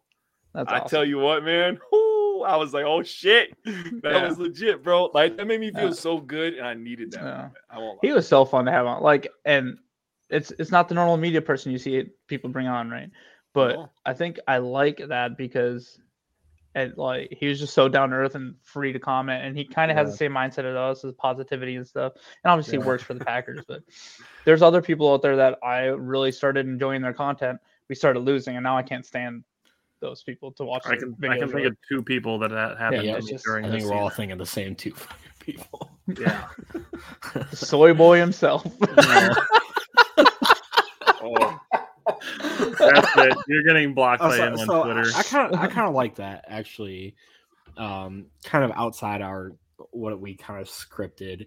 What were your guys' favorite moments of the season? oof. I told I told Spofford that having him on the show twice and him like appreciating our content, I did tell him that was one of the highlights of our season. Like I I really do think that. Um you know, like we're gonna keep getting into the positives, but one of my positive takeaways from the season was the four game winning streak. Because regardless of what happened in that Detroit game, you cannot take away the fun that we had in those four weeks Yep. yep. That doesn't go away just because we lost in week 18. True. We still had all that fun. It didn't go anywhere. That's why like I get so like fired up about telling people to stop picturing worst case scenario before it fucking happens. That's that's just you're putting yourself through negative emotions before the event even happens. That is just like robbing you of any potential happiness you could get from those moments. Yeah, I would venture to guess that we were one of the few shows that I know we don't get crazy. We're not pulling crazy numbers yet or anything. I bet you we were one of the few platforms that was out there like, hey, this is how the Packers can make it to the playoffs. This is what they need to improve on and get there. Everyone else is saying, nope, the season's over. Just tank it. They in the end they can say they were right, but you know what? We finished eight nine. Two, we're not the Chicago Bears, and we're not teaching our young players that hey, it's okay to lose around here because we don't care. We those players now played in meaningful they played in five playoff games over the last five weeks Pretty much. whether yeah. you want to say it's a playoff game or not the actual playoff but they were fighting for their season at that point so to get that draft class Quay Walker ends as our leading tackler Yep. uh, showed that he can be a pass rusher Wyatt came along Watson is our best wide receiver on the team whether he finished with the most yards or not Romeo Doubs had up and down he was a little rough after he got injured um, Zach Tom. Zach Tom is another fourth This is the story of the one. As head of maintenance at a concert hall, he knows the show must always go on. That's why he works behind the scenes, ensuring every light is working, the HVAC is humming, and his facility shines. With Grainger's supplies and solutions for every challenge he faces, plus 24 7 customer support, his venue never misses a beat. Call clickgrainger.com or just stop by. Grainger, for the ones who get it done. Round or you got him in the fourth right the fourth Yep. round pick Yeah, another it's a fourth. round banger on off- offensive line. Like there's so much to be excited for, and so Yeah. much um, experience they got over the last four games, Yeah. five games. That's going to pay dividends going forward. Just think about the Christmas Eve, Christmas Day weekend. Oh, that Where we made my Christmas, man. We needed It made my we needed- Christmas. we needed the Giants, the Seahawks, the Cowboy, or the Giants, the Seahawks, the Commanders, and the Lions to all lose, and the Packers to win. We needed five things to happen in a course of two days, and all five of them happened. Like they're man, they're roasting us in the comments saying we have 50 viewers. No, Um, that, was, that was a comment that Wilkins said a long time ago. Uh, Yeah. When he was all minutes. Oh yeah, yeah, the stupid meme. Yeah, yeah. good Hey, times. hey, if we Um, make our 50 viewers positive, that's all I care about. Yeah. Exactly. If we it. like we've Jake and I have taken pride in this that we've had like we can think of like a handful of really loyal viewers and not to say that everybody who tunes in once in a while isn't a loyal viewer but like like people like Bill who now like put us in his schedule like Bill watches and comments on every single show like we've had Tim and Taylor and Matt like people who like really watch and comment along with every single show and watch the entire was it thing that showed up to our live, live event when we did it in Green Bay? Yep. Yep, that was Tim. I mean, like, and he, yeah. he Tim's the OG, bro. Tim's Oh, the yeah. whole Yeah, Tim's fucking been They living are being- soul I gotta since say it for him. Actually, Fi- uh, to be honest, that was probably that was probably my f- and like Factitious. I, I love that you guys invited Brian and I because this gives me a platform to do something that I love because like Yeah. arguing with idiots on the internet is it gets old fast. Yep. but like I muted can sit here and even after the shows we sit here and bullshit for like Yeah. thirty thirty 30 minutes to an hour uh, about football about like our lives and stuff. And that's honestly my favorite thing Of this year is being being able dudes. to yeah just be able to have this outlet where we can talk and we have similar mindsets and stuff too. Yeah, but also that that live show we did in in uh in green bay was really fun or appleton sorry it was in appleton yeah. it was really it was really fun Yeah. and it was really cool to meet tyler jake flaked out which is cool but it'd be like that I had family vacation. was no, we good it. we good we good He was trying to I'm he was kidding. trying to creep on Dylan up in Door County or something. but it was but it was yeah. really it was really fun and uh going up to Lambeau again is it's always special going there. I hate people that rag on Lambeau because I, I, I try not to be biased about it, but that is that is one of the best stadiums I've been to. I've been to several stadiums. Yeah, so have I. and I it's been like, the best one I've been to.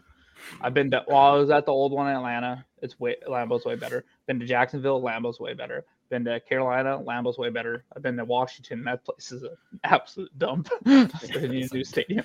Baltimore Stadium is really nice, but I do too. I mean, like, Baltimore. Lambeau is just the mystique about it. Like when we, me and Simon took me to the first game last year. I know we're getting off on a tangent here, but my first game ever in Lambeau, and I happened to have a bunch of points, so I got us a hotel room. We went up to our hotel room. I opened the window. What do I see? Like Lambeau's right there, like like goosebumps moment for me. Like it was so amazing. So I yeah, I really, like, yeah, every time I drive into Green Bay, I'm like, ooh, there's Lambeau Field. Like every Yeah. time, every single time. Yeah, and Um, yeah. So like Simon said, I really love the fact that like we get to do this every couple hours a week. And my wife was just telling me last night, I was, she's like, I don't know, how you sit there for two hours and talk. I'm like, because it's something we all love and we can talk Yep. about, and it's people that have same mindsets, and it's not Yeah. negative all the time. So yeah, it could so be longer. Getting back longer. to to Jake's comment about Gutekunst, um, I wanted to give um, Robert brought up Justin Hollins, so that's another guy to give Goody some credit for bringing in. Yeah. Um, That's a good one. Christopher said his highlight of the season was the fourth quarter comeback against the Bears, the Watson end around Ah. touchdown. That's that's a That's great a, one. that's a good one. Yeah, that's definitely a great one. Um, God, the Cowboys game too, the where he just Cowboys comes out of nowhere, three Oh, yeah. touchdowns. That and was so kill him. That, Oh, that became I was gonna say him, Christian him counting corner his right there. three in the end zone. That was my Yeah. favorite, yeah. That was awesome. bro. It was against the Cowboys, bro. He said one, three of them motherfuckers. I was like, let's go, let's go. Uh, Bill said he couldn't get to a game this year. He had back surgery and couldn't handle the stairs. Hey, That's fair. That- that's uh, as long as you're good, get to one this coming year. yeah. Um, Get healthy. David said he's going to the Carolina game this season. I don't know how many games I'm going to get to in 2023, but I got to go to three in 2022, and I got to take my wife to her first game, so that was definitely a highlight for me. That's cool. Was taking Courtney to Yeah. fir- to her first game, and and she's you know she she doesn't like big crowds, and and she doesn't like being cold. But we went to the Monday night game in the in the cold. It was 15 degrees that night, and 80 you know basically 80,000 people in there, and she had a great time. She loved it. She would want to go to another one. Hell yeah. Um, Cody said it's got to be Nixon returns touchdown. We've been waiting decades. That's that's That a was good one too. Yeah. And it really, to me, that was the game that flipped, or that that was the play that flipped the script in that game. Um, David said his favorite game was Vikings. Number two, Cowboys. Number three, Miami. Good game. Yeah. Great. That Christmas weekend was awesome. Um, My Robert favorite one. will be in Vegas next year just to drive up here in Arizona. All right, cool, cool. All right. So, Jake, you got, do you have one more positive takeaway yet? Well, since Brian covered the 2022 draft class, thank you, Brian. I appreciate that. Sorry. no, you're good. I'm just giving you shit, bro. We're all good. We're all good. Yeah, I was just gonna say Quay Walker was great. Watson led all rookies in touchdowns. Doubs showed great hands, even though he dropped a couple this last game. He had a lot of great moments. Uh, Tom was just I don't know if I would say any, anything else good about him. The guy played three fucking positions and was good at all of them. Um, and then I'm gonna say Enagbare. Um, I'm not going to say right now that he's going to turn into Rashan Gary, but we didn't think that Rashan Gary was going to turn into Rashan Gary his rookie year. So who knows? Maybe next year this guy comes back bigger, faster, stronger, and we just have three pass rushers that are absolutely amazing. When we, Uh, my last one I want to talk about real quick before we get off on another tangent. I was just going to piggyback on Enagbare. um, I just want to talk about mental toughness real quick, and I think this one is is a really, really, really big one. Um, you have a team that goes through all these ups and downs, and I almost wanted to couple this with Rodgers' leadership because a couple of the rookies, Doubs and Watson, talked about Rodgers' leadership and talked about how he's a great leader. Even though all the all the experts out there, I'll say the the shitty Packers fans that were also saying shitty things about the personal trainer, um, we're we're saying that he's not a leader, right? So um, I just want to say that the mental toughness is one of the toughest seasons that I've seen a team go through. Uh, when you when you take into effect being three and one, and then a bad loss, no bye, and then a really bad loss, and then a loss, and then you have the high of the Cowboys game, then you lose. There's just a lot of shit that went on with the injuries, people in and out of the lineup, the defense not playing up to par, the offense. There's all this moving stuff, right? But for them to stay together, I believe that it might have brought them closer, honestly, going through that kind of stuff. But I just wanted to applaud their mental because I believe that that was displayed over over the four game win streak. Uh, I'll piggyback on your comment on Enagbare. We, I mean, when when we drafted him, we talked about it. Like he might have been the steal of the draft, and as a fifth round pick, like I think that's still in play as a as a potential truth of this season. Um, Justin said, "Sorry I didn't get on till late, but thanks for all the Packers talk this year, gentlemen."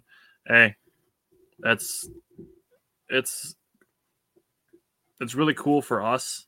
Like you know, we talked about it, the four of us. Like we could, the four of us could talk for hours about it. But the fact that there are people that would want to watch us talk about it is is even cooler. And you know, the fact that there's people watching from all over the country is is also very cool. Like the fact that Bryant and Simon are in different states and we're Mhm. still all here doing this together is is really cool. And like I said, the fact that people want to watch and like spend their time with us um is really cool. So the David, I was at that game by the way. Sorry, the negative Um, five playoff game. I was there too. Yeah, David said ad- adversity was a big part of the season. That's that's Yep. the same thing. Um, Rodgers said sent a message to the youngins. We don't give up here. That's totally true. I brought it up in his some of his interviews where people were asking him, you know, like, do you still believe this team can make it to the playoffs? And he goes, "Goddamn right." And he didn't hesitate. No hesitation on that. Like Rodgers instilled confidence in the young guys, which is really cool to see. So, um, Simon, what give- are some positive takeaways you had from the? Before you move on to the leadership thing, I want to give some credit to uh, Jaire Alexander too. Before that four game win streak, it sounds like he pulled everyone aside and said, either like you're here, or you're not. Like get you know get on the bus or leave or whatever, whatever saying you want to say. Sounds like he kind of had a conversation with him, like you know we we play to win here, and if that's not what you want to do, go ahead and be gone. So Yeah. it was nice to see him, and he showed up this year. Most career high interceptions, his swagger, everything being the de- attitude of the defense. So Yeah, Bro, did you see what did you see what he Give said on a the little- post? Where he got No, I didn't. team, bro. He, he put like the star, and then he put does gritty. I was like, that's pretty funny. That's awesome. All right, so Simon, go ahead. Uh, yeah, on top of uh, just it being really nice to have people watch us and you know value our opinions and what we see on the field too. Uh, just appreciate everyone following along too, and uh, whether you, this is the first time you watched us or this is this you know 17th episode you watched us, we appreciate you guys following along, uh, listening to us just bullshit about sports and 69 jokes. that's got to be the biggest draw, right? Like that's got to be the That number one has reason people be. watch, right? the Tyler, good thing you know I- I about this show is You you have to find out where our 69 joke was. We have to find Dude, that. oh man, if we're, if we're talking like 19 episodes, because we did a bunch before the season too, so we're probably talking like 20 episodes, like two hours a piece. Like that's 40 hours of Work tape week. to listen back I to find 69 jokes. Yeah, I know. I'm willing I to bet we can find probably a 25 minute clip of all of 69 jokes. That's Yeah, we, we need a high. We need a highlight reel to be honest. Hey, the the good thing the fans can uh that we have our fans or whatever that Yeah. watch us can can bank on is that we'll never go big because the second we do we're canceled because people will go back and watch these episodes. So we'll we'll we'll remain the same. Bryant called somebody soy boy back in 2023. What the hell? No, he called himself that. So That's fair. Uh, all right, Simon, go ahead. so uh, just off the Jaire talk, he was kind of. I'll, I'll kind of make this like a, a two for sort of thing. After an injury riddled 2021 season, it's really good to see Jaire Alexander and David Bakhtiari coming back and playing at an extremely high level. I know people are still going to crap on David Bakhtiari. We're not going to cut him. We're not. He's coming back next year. I, I'm almost. I will say about 99.9% certain. He's what was coming his back. stat? He gave up like one sack in like last five years or something crazy. Yeah, since Yeah. 2018, he's given up three sacks. Three. Yeah, Yeah. three sacks. He only had five penalties this entire season. And people are like, he only played three games. He played Alright. 11. You guys Eleven. steal a lot of He shit. played 11 games. oh, did I do that? My bad. you both. Hey, you know, hey, I was gonna Simon, say that too. He only had five. He did play in 11 games this season, and he's he's just that guy that you can set it and forget it. Yep. He's uh, top five in pass blocking eh, for the season. Um, you know, like like I said earlier in the year, I think he could make the Pro Bowl if he didn't have his tendonitis or uh, appendicitis. Excuse me, wrong tendonitis, wrong itis, appendicitis. so yeah, and he gave up zero sacks, and I think he only had ten pressures allowed. Like he was, he was just he's a rock at left tackle, and I can't believe I'm still seeing people saying get rid of him. It just boggles my mind that you'd want to get rid of one of the best. Uh, left tackle is arguably the second most important position on the football field, arguably. Yeah, definitely on offense, but I would agree. On offense, I'd say it's second second most yeah. important on offense. Yeah. on offense, Okay. yeah. Uh, whatever. I yeah. However you want to argue it. I said arguably. So to say that you would want to cut someone that's a top ten tackle easily, probably top five. I'd, I'd go as far as top mind-blowing. Yeah, you could yeah make an argument for three. Trent Williams. I, I feel like he's just He's, still he's number a lot. He's the man. Yeah. he's old, but he's still playing like a. He's a he beast. I gets think he made. more a year. he was first team All Pro this As year. a reason to want to keep Yeah, Bakhtiari around. Like Trent Williams is what, He's 38? yeah. And Bakhtiari, what is he? Thirty three. 32, I think. He's going to be I think he turns thirty three going into next season. Yeah. So I mean, he still has a lot of play in him. And Jaire Alexander, I he kind of had his ups and downs this year. Uh, he had a couple eh, games. I think Washington was one. Uh, the Bears, he allowed a couple of big catches. But other than that, he was he was rock solid. And like I said uh, a couple weeks ago, we had him in our top three players or our three stars a few times this season. Yep. And Yeah. he was top five in passer rating allowed by cornerbacks with over I forget how many snaps I said it at. I think it was like 500 or something. So, I mean, what like cornerbacks, like I said uh, a couple episodes too, cornerbacks are an extremely difficult position to play. So if you find yourself, Second hardest. yeah, uh, I think that's what we kind of said. Yep. So if he, they're having like these really good games and then he has like four or five really good games in a row and then he has one kind of clunker, I'll take that every every day of the week. Yeah. Um, Cody asked if anybody talked about Jenkins and his extension. Um, Brian We did when he mentioned mentioned offensive it. line depth. So yeah, we did definitely talk about Elgton Jenkins. And he was he was rock solid at left guard too. He's another guy that you set it and forget it at left guard. Yeah, yeah, left side with Bach and Jenkins are in there 100%. I'm pretty excited Yeah. about that line next year for sure. Yeah. 'Cause I do 100%. I think Bakhtiari is locked to make the roster. Yeah. Unless like they move on from Aaron and he forces his way out, but he doesn't seem like that type of player. yeah, I I'm think still I'm still with Simon at like 99.9 percent. And I and can't wait. then we we kind of hit it hit it a little bit um but it was it was good to see the special teams make vast improvements even even over the season Yeah. uh, there were still a few hiccups um you know the, i think we had a blocked punt uh block a couple block kicks against the Vikings. Yep.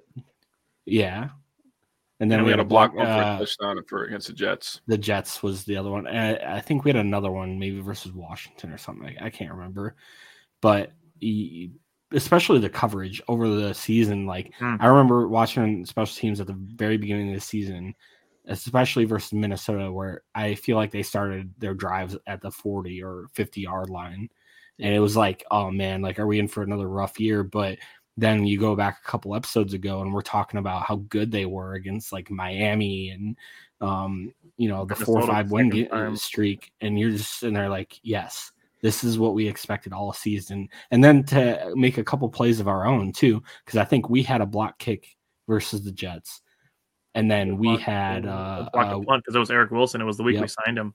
yeah Mhm. so I mean, we're making out there making plays of our own. Keisean Nixon bringing back that um that kick return. He also finished second in punt return average. He didn't uh, he didn't have a lot of punt returns. I think he only ended up with like twelve or something. I, I forget the number, but he was second in punt return average as well. So to see those leaps and bounds of what we saw last year, it, it that's one thing that we can look back on and you know be like, okay, this is something cool we can take it in next year, Yeah. and maybe they can even take it further than how they perform this year. for sure. All right, so I touched on one of mine already. Was the four game win streak? Like I said, you know, we had fun during that four game win streak, and like the fun that we had during those during those weeks, like it can't be taken away. And you know, it's like I said, we didn't make the playoffs, but that doesn't mean those four weeks didn't happen. We went from watching playoff chances at less than five percent. We were talking about it going into going into the 3% Rams game and the bye at like a three percent chance to make the playoffs. And we got all the way to a point where it was like 60% chance. And we're sitting at four and eight. And not many people gave the Packers a chance to make the playoffs. Nope. We did. I can say that firmly that on this show, we did. We sat and said it over and over and over. It's not over until the chances are 0%. We got those chances from three all the way up to 60. And we stayed consistent with it. And we always will. That's how we're always going to be. Until the chances are zero, it's not over. So Cody said we'd be pick eight to 10 anyways to 15 worth it. I agree. And like we've, like multiple guys have said on this show already tonight, we got the young guys some experience in these situations, which is important. Oh yeah, Cody. We talked about um, Jenkins getting extended. Just like overall excitement about that line. Uh, we're pretty excited about um, going forward. All right. So my second one, like this was kind of touched on a little bit too, but my second one was Quay Walker. Um, he had 121 total tackles. That's tied um, tied the franchise record. Um, it's it was tough to not see him break the record. He only needed one more tackle, but I know a lot of people have Quay Walker on their shit list right now, and I'd like to propose an alternative viewpoint on the subject because yes, he made two bad decisions during this season. The rookie frustration got the best of him. But what if we take this and choose to look at it as an opportunity for Quay Walker? And not only Quay Walker, the football player, but Quay Walker, the person. Instead of just saying terrible things about him, what if we look at this as an opportunity for Quay Walker to improve?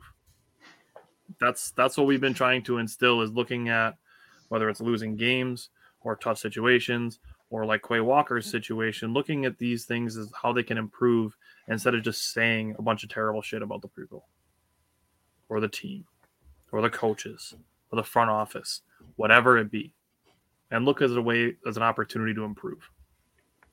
What if we could do that not only when we're looking at our favorite sports teams, but also in our lives. You look at the way that things are going in your life, things are tough. You look at it as an opportunity to improve instead of just saying my life sucks. Like, imagine how things could be better for you if you look at it as an opportunity to improve. I so I know it's easier to calling- say terrible things because, like I've said, misery loves company, and you know you'll you'll find people on the internet to agree with you by saying terrible shit because it's so it's easy. It's easy. It's so easy to just say, "Oh yeah, Quay Walker's a terrible person because he did this." But you know, there's no there's no growth in the comfort zone. That's why they call it comfort zone. Yep. And I think that Quay Walker stepped out of his with his apology that he made and seeking out the trainer that he pushed. And then people proceeded to be douchebags, and he deleted his Twitter account. So that's cool. Yeah. I literally that seen made people. Call, I I literally seen people calling for him to get cut, which is just like. So you're telling me you've never made a mistake at your job, and I'm not saying Nope, he should pushed the athletic. Uh, he should not have pushed the athletic trainer. But if you watch, the athletic trainer shoved him aside just as hard as that Quay, kind of just tapped him on his back or whatever. Like, not saying he should he should not have done that. And he knows needs to know better in that position. But like to call for him to get cut, for you know what I mean. I Or- thought maybe he'd get a a year long suspension. suspension. I thought maybe he would get a one game suspension. Right. You want people wanted him suspended longer than Deshaun Watson. Get out of here. Like, like, I didn't see that. what idiots? like, Are you serious? put like, Wanted him suspended for the year. yeah, put it in perspective, like of what he did. He's a he's a young player. Their adrenaline's high. He gets shoved from the side. He's seen that it was a trainer. He had time to identify it was a trainer. He should not have touched them. Yep. Um, and he almost got his buddy Devonte Wyatt in trouble because he that he walked up into the trainer's face too. But Mm-hmm. they need he needs to be smarter than that. But that's not like a, a, a offense where it's like, nope, this dude's never going to be a good person or he can't make a mistake. It's just like give him a chance. Dude, I, saw people call him a thug and stuff, and I was like, "Come I'm on, like, man!" golly. Like people, people are really blowing this way out of proportion. You was know- he was he a dick? Yes, It- but and it's not to excuse how he should have acted, but like you said, uh, your emotions are running a little high and are very frustrating. Play to win game, Yeah. and a guy comes to your side and kind of shoves you out of the way. It, it's not out of the realm of you know imagination that he reacts to that sort of thing. And it's not Right. like if he like shoved him to the ground, like beat the shit out of him or something. Got it. Yeah, That's one thing. Yeah. but he barely tapped the dude. He kind of just like gave him a little shove back, and it wasn't that big of a deal. Yeah, I, I, I agree with the uh, um, ejecting him from the game. I, I agree with that. Right, was- right. It's the right thing fined. to do. Yeah. And yeah, he's probably going to catch a fine. I don't think they came out with anything concrete yet, have they? Not yet. I heard that they're gonna. It's likely it'll be a fine, no suspension. That's what I saw too. So if you're blowing this way out of proportion, I, I don't know what to tell you. on the the worst blowing this out of proportion that I saw, this made me so mad. Were people giving him shit for pushing a personal trainer and then comparing it? Oh my god. Uh, D'Andre Swift, who had like an ankle injury, who got up and walked off right after this Yep. happened, Hamlin. comparing it to fucking Damar Hamlin. That is the most ignorant bullshit I saw this entire season was comparing that to Damar Hamlin. Yep. That is fucking ignorant at best. Comparing that to Damar Hamlin. And there were some media be- uh, Packers beat writers that were pushing peddling that narrative too. Oh, I can't believe uh, that he pushed a trainer the week after this happened to Hamlin. Like, come on, man. Like, you're gonna compare the two situations. Put it like that was That he was like the third or fourth trainer to Devon. Devon. It's not like he pushed him off the top of Swift. Yeah, not like he Right. stopped him from doing CPR on somebody. That's that was trash that I saw Yeah. people making that comparison. Absolute trash. Yeah. So two things. First of all, that's recency bias, like me and Tyler talk about all the time. They just saw that situation and they were just like, "Oh, okay, we're now we're going to be pushing trainers when they're just trying to help people." Like, bro, he and he barely touched them. And I agree. Should he have done that morally? No. But all those people that are calling for him to be suspended aren't morally correct, anyways. These are the same dudes that are getting drunk on the weekends and texting their ex when they're married. So that's all I'm going to say about that. yeah, look in the mirror once in a while, you fucking low lifes. Or you know, Sorry, man. I'm not holding back anymore. text an Off the NFL. I'm gonna be, dude. Text If the these, fellow people, what? if these people are gonna, Police dude, they're literally bullied this man off the internet. Yeah, that's This man put his life on the line, like literally. Like the, there's so many like, I'm, and I'm not gonna go crazy and compare it to the the uh, military like Brady did. He's an idiot for that. But you pe- play former players talk all the time how they're you know th- they don't have insurance uh, or anything after they're done. And you and you see Larry McCarren. Anybody watch Larry McCarren? You know, talk about his three 17 things he missed. Dude, his fingers are like this, dude. Do you This seen Calvin even pick up an Johnson's apple hands? correctly anymore. The Have you can seen Calvin ear like Johnson's hands? Yeah, bro. Like Dude, they're they're messed up. listen. Let me. That's. Let me give you three names, in like descending order James, of really that's how I of seriousness. Like we've seen what we've seen what head trauma has done to Brett Favre, what it did to True. him during his career being addicted to painkillers. What happened to Junior Seau, who killed himself because of this? Dude. Not even Antoine What about Brown. Steve McNair? No, yeah, it's a sad one too. Yeah, like, this is still a, a pretty violent position to be putting yourself in, even if it is for entertainment. And yeah, they're getting paid millions of dollars. Listen, at the end of your life, if your brain is betraying you and it's a pile of goo because you just took hits on the head for 15 years, would you trade your brain for a $100 million? No. No. Even Aaron Rod- that was part of Aaron Rodgers' comment. People are like, "Will you walk away from fifty something?" He said, "Look, I made a lot of money, and money's energy, but it essentially along the lines like, hey, I want to like how my body feels is important to me and stuff like that too." Yeah. So to sit here and just tear this player apart because he made a a pretty minor mistake compared to what some players have done, um, is kind of crazy to me. Bro, he's a young kid. Especially a rookie. mistake.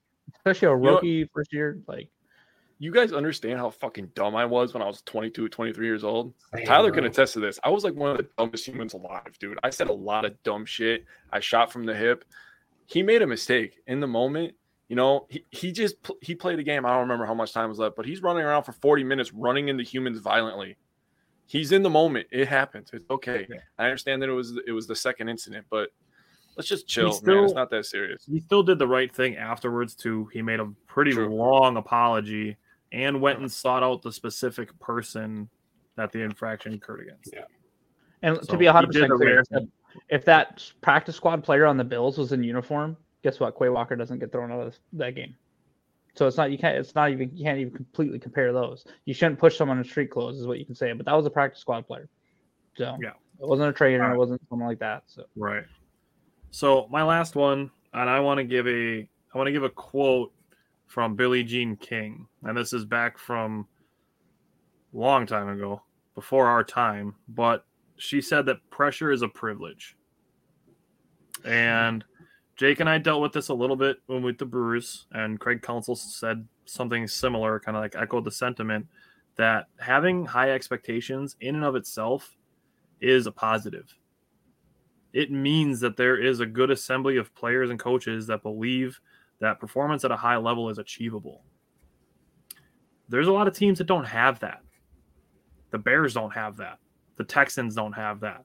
The Colts don't have that. The Commanders don't have that. The Panthers don't have that. There's more teams that do not have even high expectations. They know going into the season that their season's already over Oof. like there's reasons for optimism, but you know, and there's still positive takeaways to be found even on those bad teams. But having high expectations in and of itself is a positive thing because it means that you expect your team to be good. like that's like what more do you want than being able to expect your team to be good? Yeah, it sucks not living up to expectations, but I'd rather have a high bar and miss it than to have a low bar and still miss it. exactly. Look at Bears fans, right? They like their highlight is trying to beat the Packers. You can even say this about the Lions. That win against us this last Sunday was probably the Lions' biggest win in what several years. Like that, like go back as 20 some years. 2014. Yeah, that it, like that's not the case for the Packers, right? I would say when they made the playoffs in 2016, their last win to get into the playoffs is probably a pretty bigger, a little bit bigger than this one. But the fact that like this is the biggest game for Detroit fans, Mhm. like Uh, Just for them to also to sweep play- us, yeah, and to knock us out of the playoffs, and then still not to make it for them. and now to have a, a farther back draft pick. So they didn't even get Yeah. a consolation prize. Their Yeah, consolation so, prize yeah. the. Do you, I don't see Detroit fans like Bears fans want number one pick. I don't see Detroit fans crying that they moved back. Uh, on top of moving back, they actually beat by beating us. Now they have to play the second place division winners and all those yeah. divisions where we play the third. So if you want to look Yeah. for silver linings, that's where you can say that. If you really thought the Packers weren't going to get a job done this year and you didn't want them in the playoffs, this is a good outcome for you because not only did the Lions push us down, I mean, we st- you know top 15 draft picks still, they also pushed made our schedule easier next year potentially. So yeah. So I just want to get away from the the I don't want to get my hopes up mindset that a lot of fans have. Cuz that's like why not? Why would you rather not get your hopes up than to already put yourself through negative emotions before things happen? That makes no sense to me. And like I've said, like it you're just robbing yourself of potential happiness because even if you put yourself through the negative emotions and then the Packers go on a four game winning streak, now you're counting on the team to lift you up. What if you were already high and then got to stay high and even get a little bit higher with feeling good about the team? You know, it's it's a situation where, like I said, having good expectations or high expectations is a good thing in and of itself. So, um, let's let's go into some improvements that the Packers can make for 2023. Um, Bryant, we'll go back back to you. We'll start with you again. What are some improvements you want to see the Packers make in 2023? Uh, it's got two I want to talk about. Um, the first one is their willingness to make changes quicker. Like they need. We've seen this both with the, you know, where Jaw finally came out and said, "Look, I want to man up. I want to press. I want to do this." They need that change should have happened. That should have like been the plan from the get go, right? Like going in week one, knowing Justin Jefferson was a player he was. Like it took so long, essentially, for the wheels to fall off before they made that change. The second big one, I mean, it's not hard to guess. It's Amar- Amari Rodgers. The fact that he was returning punts for us till week seven or whatever it was, and then Keisean Nixon comes on and is all pro in the last the half world on season, Like maybe they just didn't know he had that capability, or maybe they're like, nope, Amari Rodgers was a third round draft pick last year, and we had to try to make some use justify his pick. Like they need to, if that's a mindset they have, they need to get out of the mindset and do what's best for the team at that time. And I trust that they do that for the most part. I just want to see those changes made quicker. The second improvement is just one of our reasons we struggled this year was because a lot of players that had big years for us took a step back. De'Vondre Campbell was not who he played. He was not the same player as he was last year. I get that he was injured, but he was all pro level last year, right? He made the all pro, right? So, Yep. Mhm. and then um first team all pro, yep. Another player, um Rasul Douglas. Yeah, he had four interceptions, but there was man, there was times he was getting targeted and he was getting absolutely burnt. Yeah. The Amos. Eagles game was rough for, Yeah. Douglas. Amos took a big, a pretty big step back. He came on a little towards the end there, but he took a step back. Uh, Kenny Clark, when Rashan Gary went down, we needed Kenny Clark at that time, not in December. He had a great December. We need Kenny Clark earlier in the year. Like there, I'm sure we can go through several more examples of players that just didn't play as well as they did last year. Aaron Rodgers would be one of them. You can make Aaron reasons Rodgers, why yeah. for him too. Um, Aaron Rodgers did not. He was injured, but he did not play as well as he did before or as last year. Uh, so yeah, there's definitely players that took a step up, but our problem was just as many players that played well this year. There's that many players that took a step back. Um, so Yeah. they need Isaac to they need to bounce back year next year. Isaac said make the run game a priority. I think that's kind of going to be the plan going forward. I think at times Matt LaFleur will we'll talk about some of that stuff. Um, Bernard asked, "Do you think Rodgers needs to be at OTAs?" I really don't. I really don't think he does. Nope. Because Oh, that's who gives a all. shit? that's all playbook installation. That's not any. Ooh, bruh. That's another thing I'm tired of. I, I've seen so many people since the end of the season that have said Aaron Rodgers needs to be at training camp. He was at training camp. he was at yeah, he was at training camp. He just I, I don't. OTA. Maybe it's just people not understand the difference between like OTAs and minicamp or minicamp and training camp. Aaron Rodgers is at training camp. Yep. He didn't play in the preseason. That was Matt LaFleur's decision not to do that. Neither did Kirk Cousins. But he was in, he was not at OTAs, which Tyler just alluded to is more for playbook installation and especially the younger players coming up and learning the playbook. If- he showed okay, up to a let me mini put it- cap. let me put it to you be this at way. If if Rodgers showed up at OTAs, that would not have changed the outcome of this year. I agree. No, not even close. They're running half speeds and then putting in place. That doesn't build. You're not going to build any. They're, they're wearing helmets and jerseys and Yeah. shorts. Like they're not wearing Yeah. any pads besides helmets. The only argument, we can- only argument you could make is if this next offseason, if they completely went off the rails, fired their OC, and completely changed the offense, then you'd want them there. Right. Even if they Right. bring back Nathaniel Hackett, guess what? Aaron Rodgers knows that You already, system. yeah. Yep, exactly. Um, Isaac said upgrade at safety. That's an interesting one. I'm, I don't know if any for sure in the that one. draft. I've said that. Yeah, Jake and I did safeties in the draft actually last year too. Um, probably And only we got- will be doing them again. That was Simon, I give. I give Simon credit for this one because uh, who is it? Pitre that went to Houston. That dude had a good season. I know Simon was all He was over one of him. our Yeah. I, I like Pitre Yeah. a lot. Actually, I liked quite a few of the safeties out of the draft. Yeah. To be honest, I, I really like Brisker, Brisker too, and he had a tremendous year for the Bears. Yeah. Peter was my guy. Jalen Yeah. Peter. Yeah. Pitre. Pitre. I don't know. Is it Pitre or Peter? I heard Peter. I've heard was Pitre. Whatever. I've heard don't either way. Pitre- I, I He's just, Isaac, I do think now. Even that'd Kerby, yeah. Joseph, Hear. Kerby Joseph had a tremendous year too. Fuck I'd be guy. really surprised, Isaac. If, uh, yeah, I'd be really but- surprised if in the we don't take a safety in the first three rounds. But we'll we'll yeah, do. a and that'll be that. that'll be probably one of our. Isaac, did you really just try to spell a tone in text?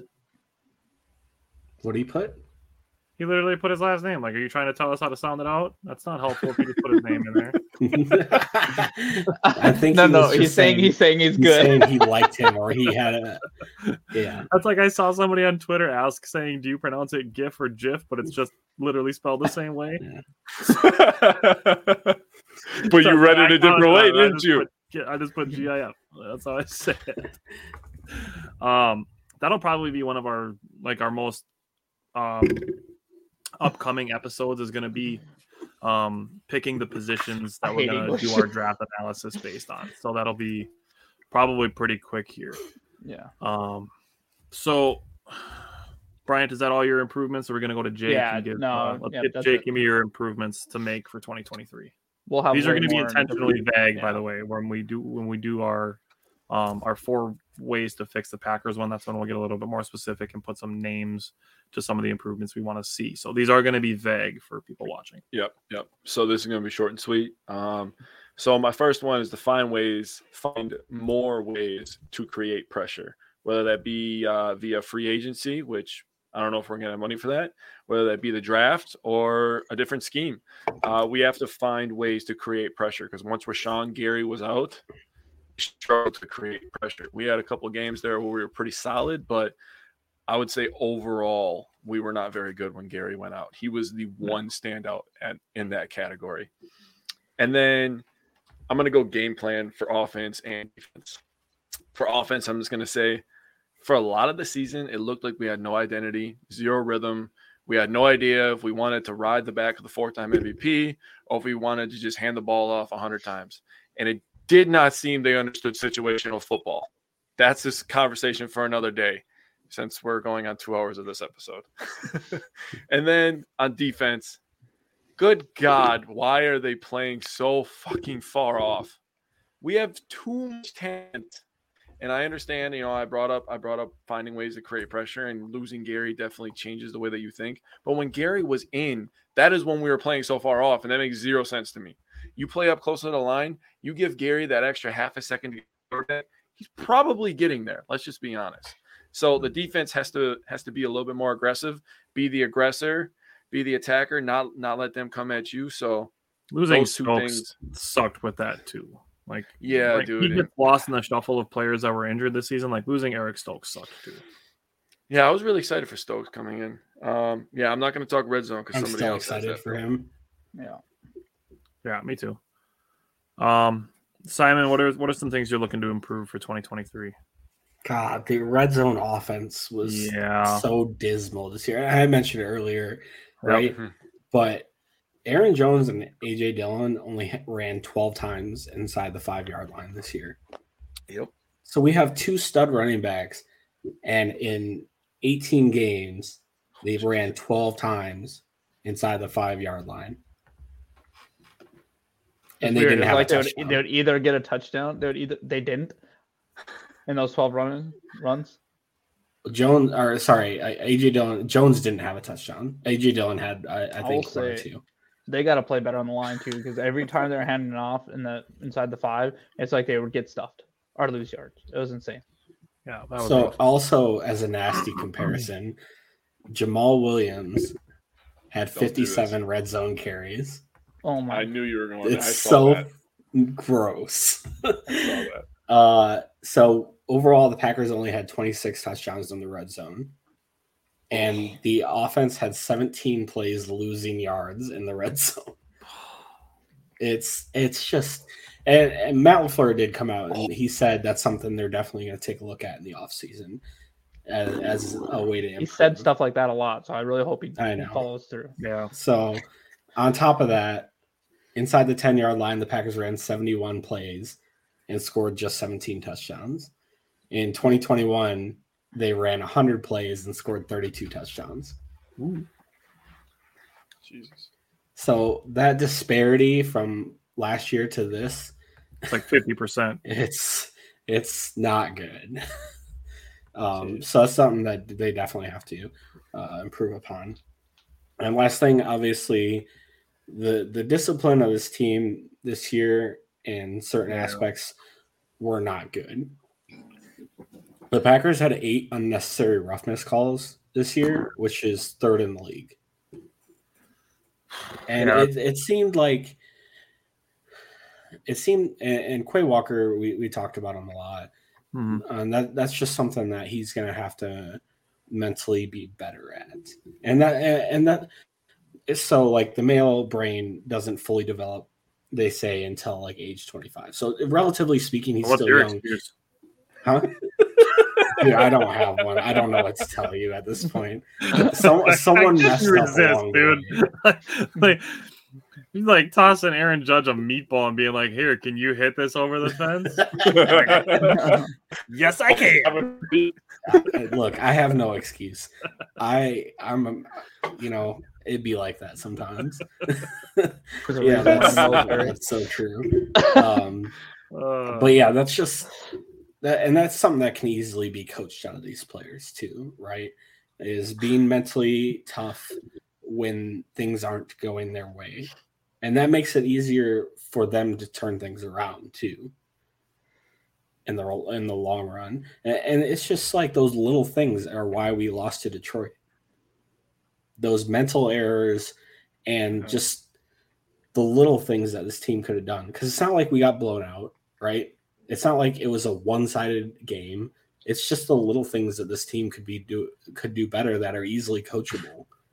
That could turn this from an eight-win season to an eleven or twelve. True. yeah. Jesus Christ, Brian.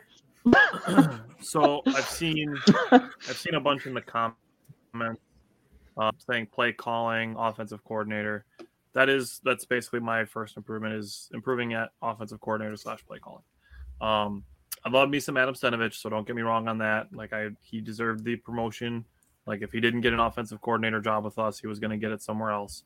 And it's very possible that if that had happened, that we're talking about a worse offensive line than the Packers had this season. So keeping Adam Stenavich was extremely necessary. Um, you guys are children. Yeah. Um, you know that's that's said. You know we've we've all kind of brought it up already. I think of offensive specialist on the staff. Um, Cody said, "Genie and about wish better play clock management. Let's not snap on zero every other play and other calling a timeout." I get the necessity for wanting to do that to get as much pre-snap um, information as possible, but you know, I I can understand wanting to play with some tempo. Like that definitely came up at times during the season was wanting to play with more tempo. Mm-hmm. But second one for me was improving on playing under pressure. Um, the Packers certainly got some experience with that this season, um, but you know, experience is the best way to improve. You know, in any situation. So they got some experience dealing with pressure through these last five weeks, even though it didn't result in them getting into the playoffs. Um, so you know, we saw things during the season happen at like the worst possible moment, and you know, I'm not going to single players out because everybody can think of an example off the top of their head.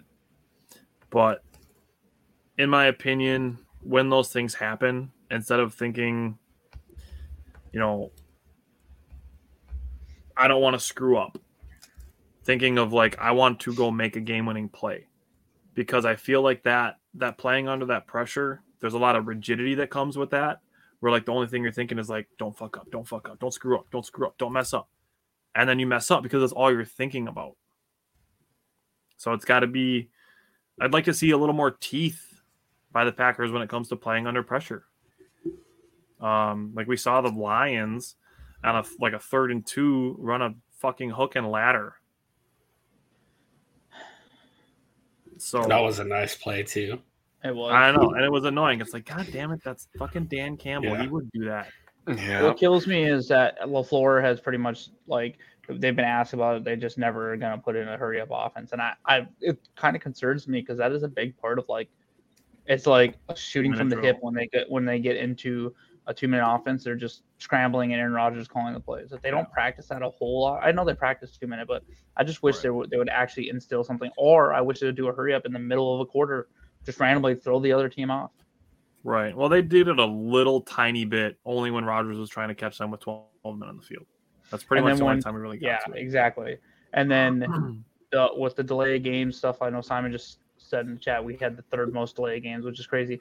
Aaron Rodgers and Matt LaFleur seem not to be on the same page of like when to call a timeout when the clock is running down. Like normally, like yeah. Rodgers' awareness is really high, but I did notice a few times this year it seemed like he just wasn't tracking what the play clock was, and then Matt would take a um, a timeout, or he was about to snap the ball. He'd be mad at LaFleur for taking yeah. the timeout because he yeah, we saw yeah, we saw that a couple yeah. times. We also so saw I, Rodgers I, cuss I out Myers. See, what's that? Oh yeah, yeah. You get, yeah. You guys remember that in the, in the Patriots game? Yeah, Tony Romo. Yeah, and so there, too. there is one thing I want to correct in Isaac's comment. He said the false starts were abysmal. That's not true. We were second in false start penalties.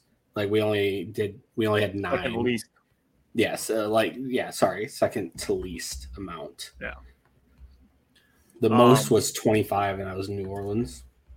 Holy shit. That's a lot, actually. That is a lot. 25. 25. Them in That's Arizona had the most. That's crazy. So, my last improvement that I want to see for 2023 is stopping or at least limiting the run. Um, personally, I'd like to consider going back to a 4 3 but I understand that our personnel on this team is not really built for that, and yeah, it does leave you with fewer linebackers on the field. So you know maybe the the meeting in the middle situation is playing with fewer two down linemen because I feel like that puts the Packers in tough positions where sure you have four guys on the line of scrimmage, but you have two linemen and two outside linebackers. So I'd say I guess on that front fewer two down linemen. Um, and then maybe my other suggestion would be is having Quay Walker and De'Vondre Campbell just a little bit closer to the line of scrimmage. Like everybody's wanting the defensive backs to be pressing closer on the line of scrimmage, but move the linebackers a couple a couple feet closer. Uh, and Quay Walker's got the speed, and De'Vondre Campbell's got the mind to recover on those plays if they run, say, a play action or if they run crossing routes. Like I trust those guys to get back into the right positions. Um, and Quay showed some pass rushing capabilities too. Exactly. Closer line, get to the quarterback So the only thing you really have to do in that situation is if you're keeping your linebackers closer, you have to trust your defensive backs. What have we been saying all season? More press coverage, trust the defensive backs. So if you, you know, if you're willing to do that, you can move your linebackers a little bit closer to the line, in my opinion, and that could help doing that. Um, so you know the, the NFL is so good these days, and there's so much you know knowledge and so many smart football players out there that I don't think there's going to be any sort of miracle pills like solution for fixing the run. And I'm a huge proponent of good offense beats a good defense every time, and I truly believe that because even if you play perfect defense, if your opponent plays perfect offense, like you're you're gonna get scored on. Like it happens. Um, like so for me, the Packers, if the Packers were gonna consider going to a four three, it would only be in a scenario where they completely rebuild the team. Yeah. So I particularly don't see it happening, but it's just a thought that I've had just based on the the running scenarios that we've had because I have the stats and they're not good. So oof, the Packers were 26th in opponent rush yards per game, 23rd in opponent rushing touchdowns per game, and 28th in opponent yards per carry. So I'm open to pretty much any solution when it comes to stopping the run. I do feel like the last four or five games they came on decently strong though. I'll have to go back and really look at the stats, but I don't remember any massive runs. I think Justin Fields had one where yeah. Nixon missed the tackle. He just got juked out of his mind. Yeah. Um, but after that, Mostert had a couple had a of good couple, runs. But the Lions yeah. mixed up their offensive play calls pretty well. I will yeah. give them credit for that. But I don't think it was anything nasty. Right. I will say on the on the run defensive front. Uh, obviously, we talk about Wyatt, but also TJ was really good down the stretch. Last couple yeah. of weeks, he was really good. Yeah. And you talk about the two down linemen, and I could see situational football, and that's why I brought situational football up when I was talking about my improvements. The problem with the two down linemen is where they line up. You can't be lining these guys up in a three technique outside the shoulder of the guards. You can't do that. You're leaving the entire middle wide open, and they did it yeah. in the game against the Lions. You're basically begging them, like telling them, like, "Oh, here you go, just take eight yards." Like, what the fuck is that, dude? No, if you have two down linemen, one has to be shaded inside. You can have one outside, play strong side if you want to, but you can't be having both of them go wide. That's just stupid, in my opinion. Yeah. Unless it's like that far off third and four three though, like at least being able to rub up or on a hybrid type one because you could have wide and there you have Clark. I mean, I know um obviously Gary is a little smaller than your normal defensive end. And I don't I guess I'd have to look I think King uh Enagbare is a little smaller too, but I think they could make the switch because I do like some linebackers. I think Isaiah McDuffie is really good. I like Krys Barnes' depth. Quay Walker, shoulders again, and Campbell. So I don't know, maybe there's something there. That I doubt didn't bring up this entire show. Yeah. So it's Preston Smith. Yeah. Preston Smith is a guy who's capable of, if you want to put he some packages in, yep. to put him at defensive end. Yes. So Enagbare is 6'4, 258. Yeah. So, yeah, but I think great so. linebacker size. He is a great, yeah, great linebacker size. Actually, Preston's that's like 265, so even a little smaller for a defensive end, but yeah. I think they're not that far off. Uh, but I just don't think they'll do it under Barry. So, yeah yeah, we'll see what happens. Um, so I don't know if there's anything else you guys want to say uh, no, on the 2022 season. Um, I know I want to say I really do appreciate everybody that that watched this, not only this entire show, but yeah. every show this entire season. And it's it's like I said, it's something that we all really, really enjoy doing. And the fact that there's people that enjoy us doing this is is really cool for us, and we're definitely going to continue doing so. Um, I don't have an exact date on when our next show is and exactly what it's going to entail, but it'll be soon, and we're going to get into some off-season stuff, and and we'll be here through the entire 2023 season as well, beating the same drum that it's not over till it's over. No matter how bad a loss is, there's still positive takeaways and there's always ways to improve and that's what we're going to focus on instead of just piling on the negativity heap that everybody else has so yeah there anything else you guys want to say to close out the season before before simon goes on his piece. I, I say I, I, look forward to these off-season uh, episodes. We'll have probably about monthly. Uh, we I know we're going to talk about Rodgers or w- w- whether we think he should stay or go, kind of a rebuild type. We're obviously going to do plenty of draft prep and um, we're going to stats review of what we did for projections and stuff like that. So I really look forward to all that. Obviously, schedule review for this next coming up year and stuff. So should be a lot of good uh, shows coming up. So make sure you follow us and check us out when we have those. Obviously, Simon, I mean uh, Jake and Tyler, you guys will continue to be on weekly, and then but meantime, yep. and Simon will be around as well. So, sir, go ahead, Simon. Uh, yeah, we'll we'll see. Uh, I'm about getting ready to be in the middle of moving stuff, so hopefully everything falls into place. Um, right. but I just want to. What's that? I'm fired. just right as the off season approaches. Hey, Can't think Simon, of a better way. Simon, sue him. It's illegal to fire a military person. That's for on orders. We're coming for you. so I just uh, one thing I want to before we get into the off season, I want to talk about is just the articles that are going to come out in the off season by whatever outlet ignore anything that says rumor. It is just a total horse crap article about 95% of the time. I I'm tired. I know I'm already tired of seeing stuff that's coming out, and it's just gonna get worse. So I, I will say, I would wait before I would wait till stuff actually happens before formulating an opinion about something. Yeah. And I'll I'll kind of leave it at that. And that's kind of what I do with things in the off season because I've already seen Packers are linked to this guy.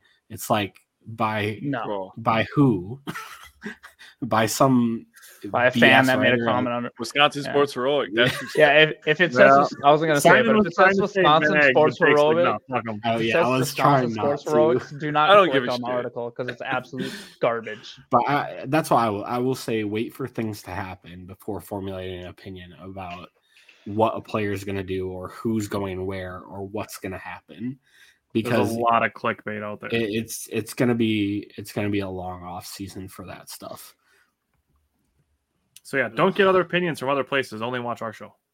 Yes, we are the smartest people alive. So I, I don't mind if someone writes an opinion piece like I right. think this player should come here and here's why.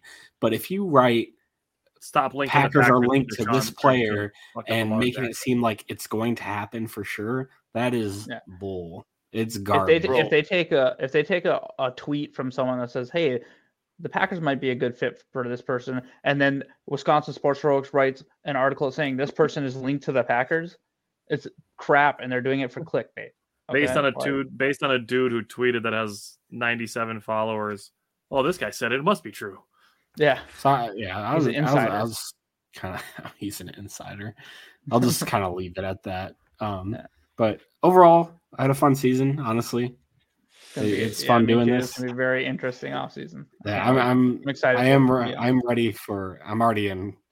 Like I know it's like three months away, but I've already started kind of taking a look at draft stuff.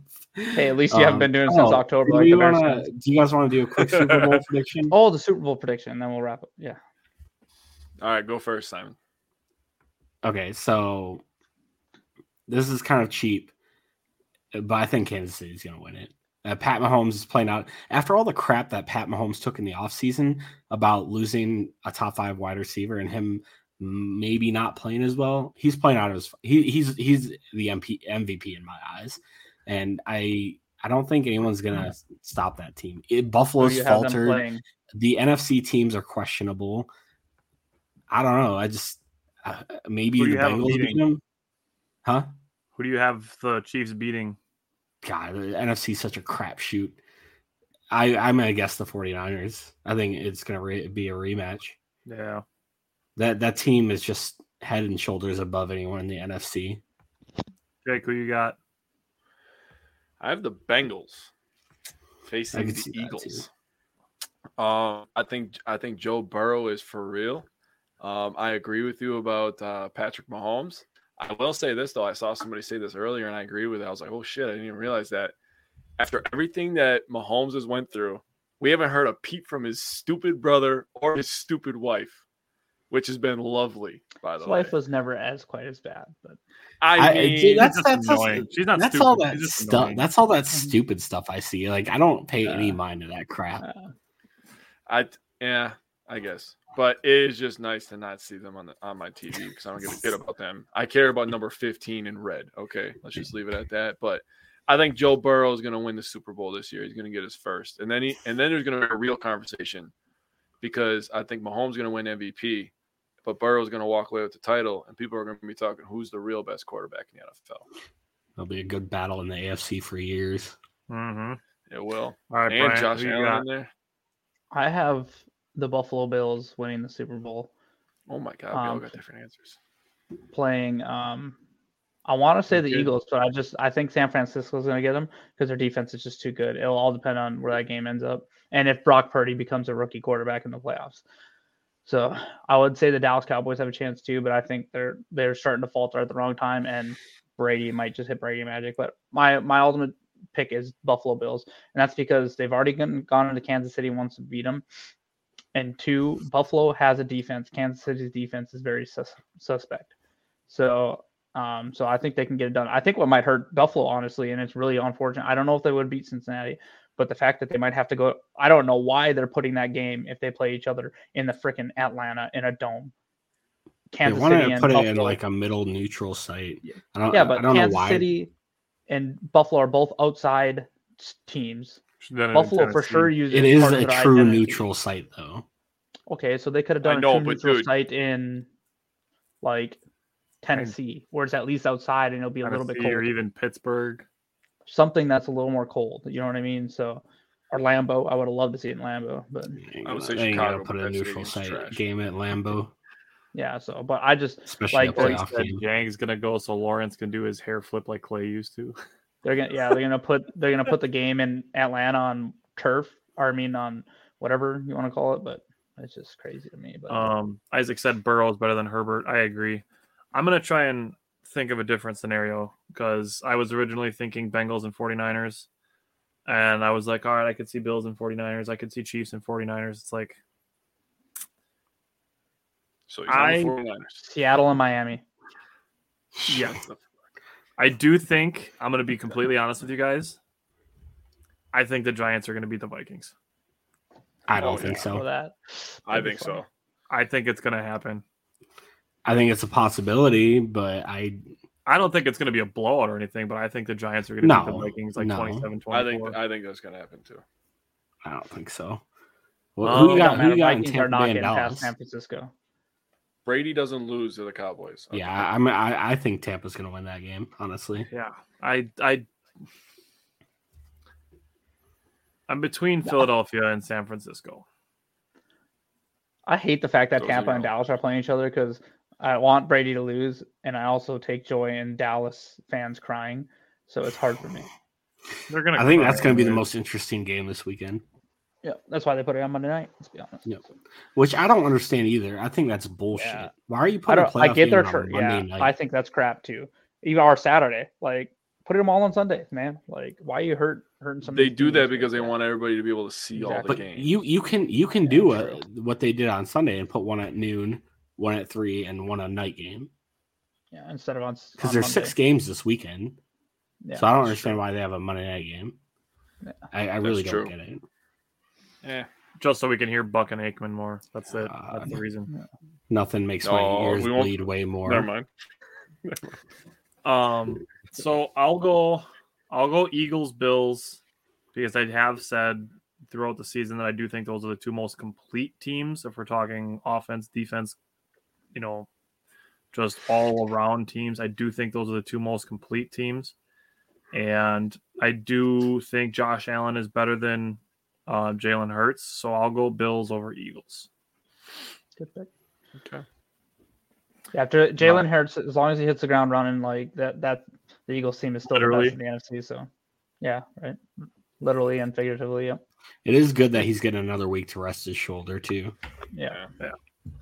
Um, Bill said, I'm just going to put this comment up here so everybody can see it. Bill said, really enjoyed being here with you guys. Look forward to talking Yeah, salary I'm cap and draft predictions.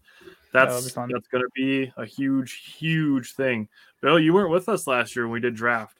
Like No. we we go hardcore on on the draft.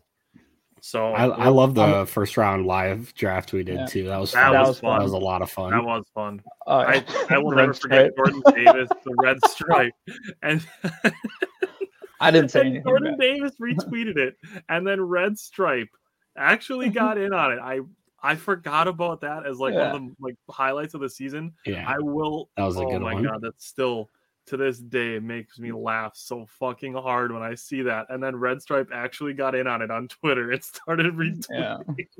We'll, Hey, we'll have to we'll have to I'll be like the blow it up person, intro. by the way, Bill. So I, I look forward to being that person on that, that Oh show. man, that was awesome. I'm gonna come I with all, I'm gonna the come Red with the Stripe thing. dynamite. That was hilarious. Oh, I'm ready. made- I'm ready my heart draft happy. already. You know that picture, like that gif where it's like that guy on that show where he's got like strings going everywhere. That's gonna be me on that show about how to completely rebuild real quick. Brian's just gonna be out here just launching frozen ropes. All right. Yeah. All right. So that's how we'll end the I show. knew someone was gonna make the. I knew it. Only three of them. Uh, I figured you for a four roper because we're doing four ways to fix the team. Oh, okay. He's only got three. Sorry, it's the best he could do. Oh man. The All right. four-way is the Well, that's how we're gonna end the time of day. 2022 season is by being canceled. So wouldn't have it any other way. Thank you everybody for for watching this uh, extra long season wrap up show. Uh, we will be back soon, and we'll be looking forward with optimism and positivity as we always do. So again, can't say it enough times. Thank you everybody for watching, commenting, and and just enjoying the show and, and helping us have some fun. So thank you again, and let's get them in 2023. Go pack, go. Sir, go pack go. This is the story of the one. As head of maintenance at a concert hall, he knows the show must always go on. That's why he works behind the scenes, ensuring every light is working, the HVAC is humming, and his facility shines. With Grainger's supplies and solutions for every challenge he faces, plus 24 7 customer support, his venue never misses a beat. Call clickgrainger.com or just stop by. Granger, for the ones who get it done.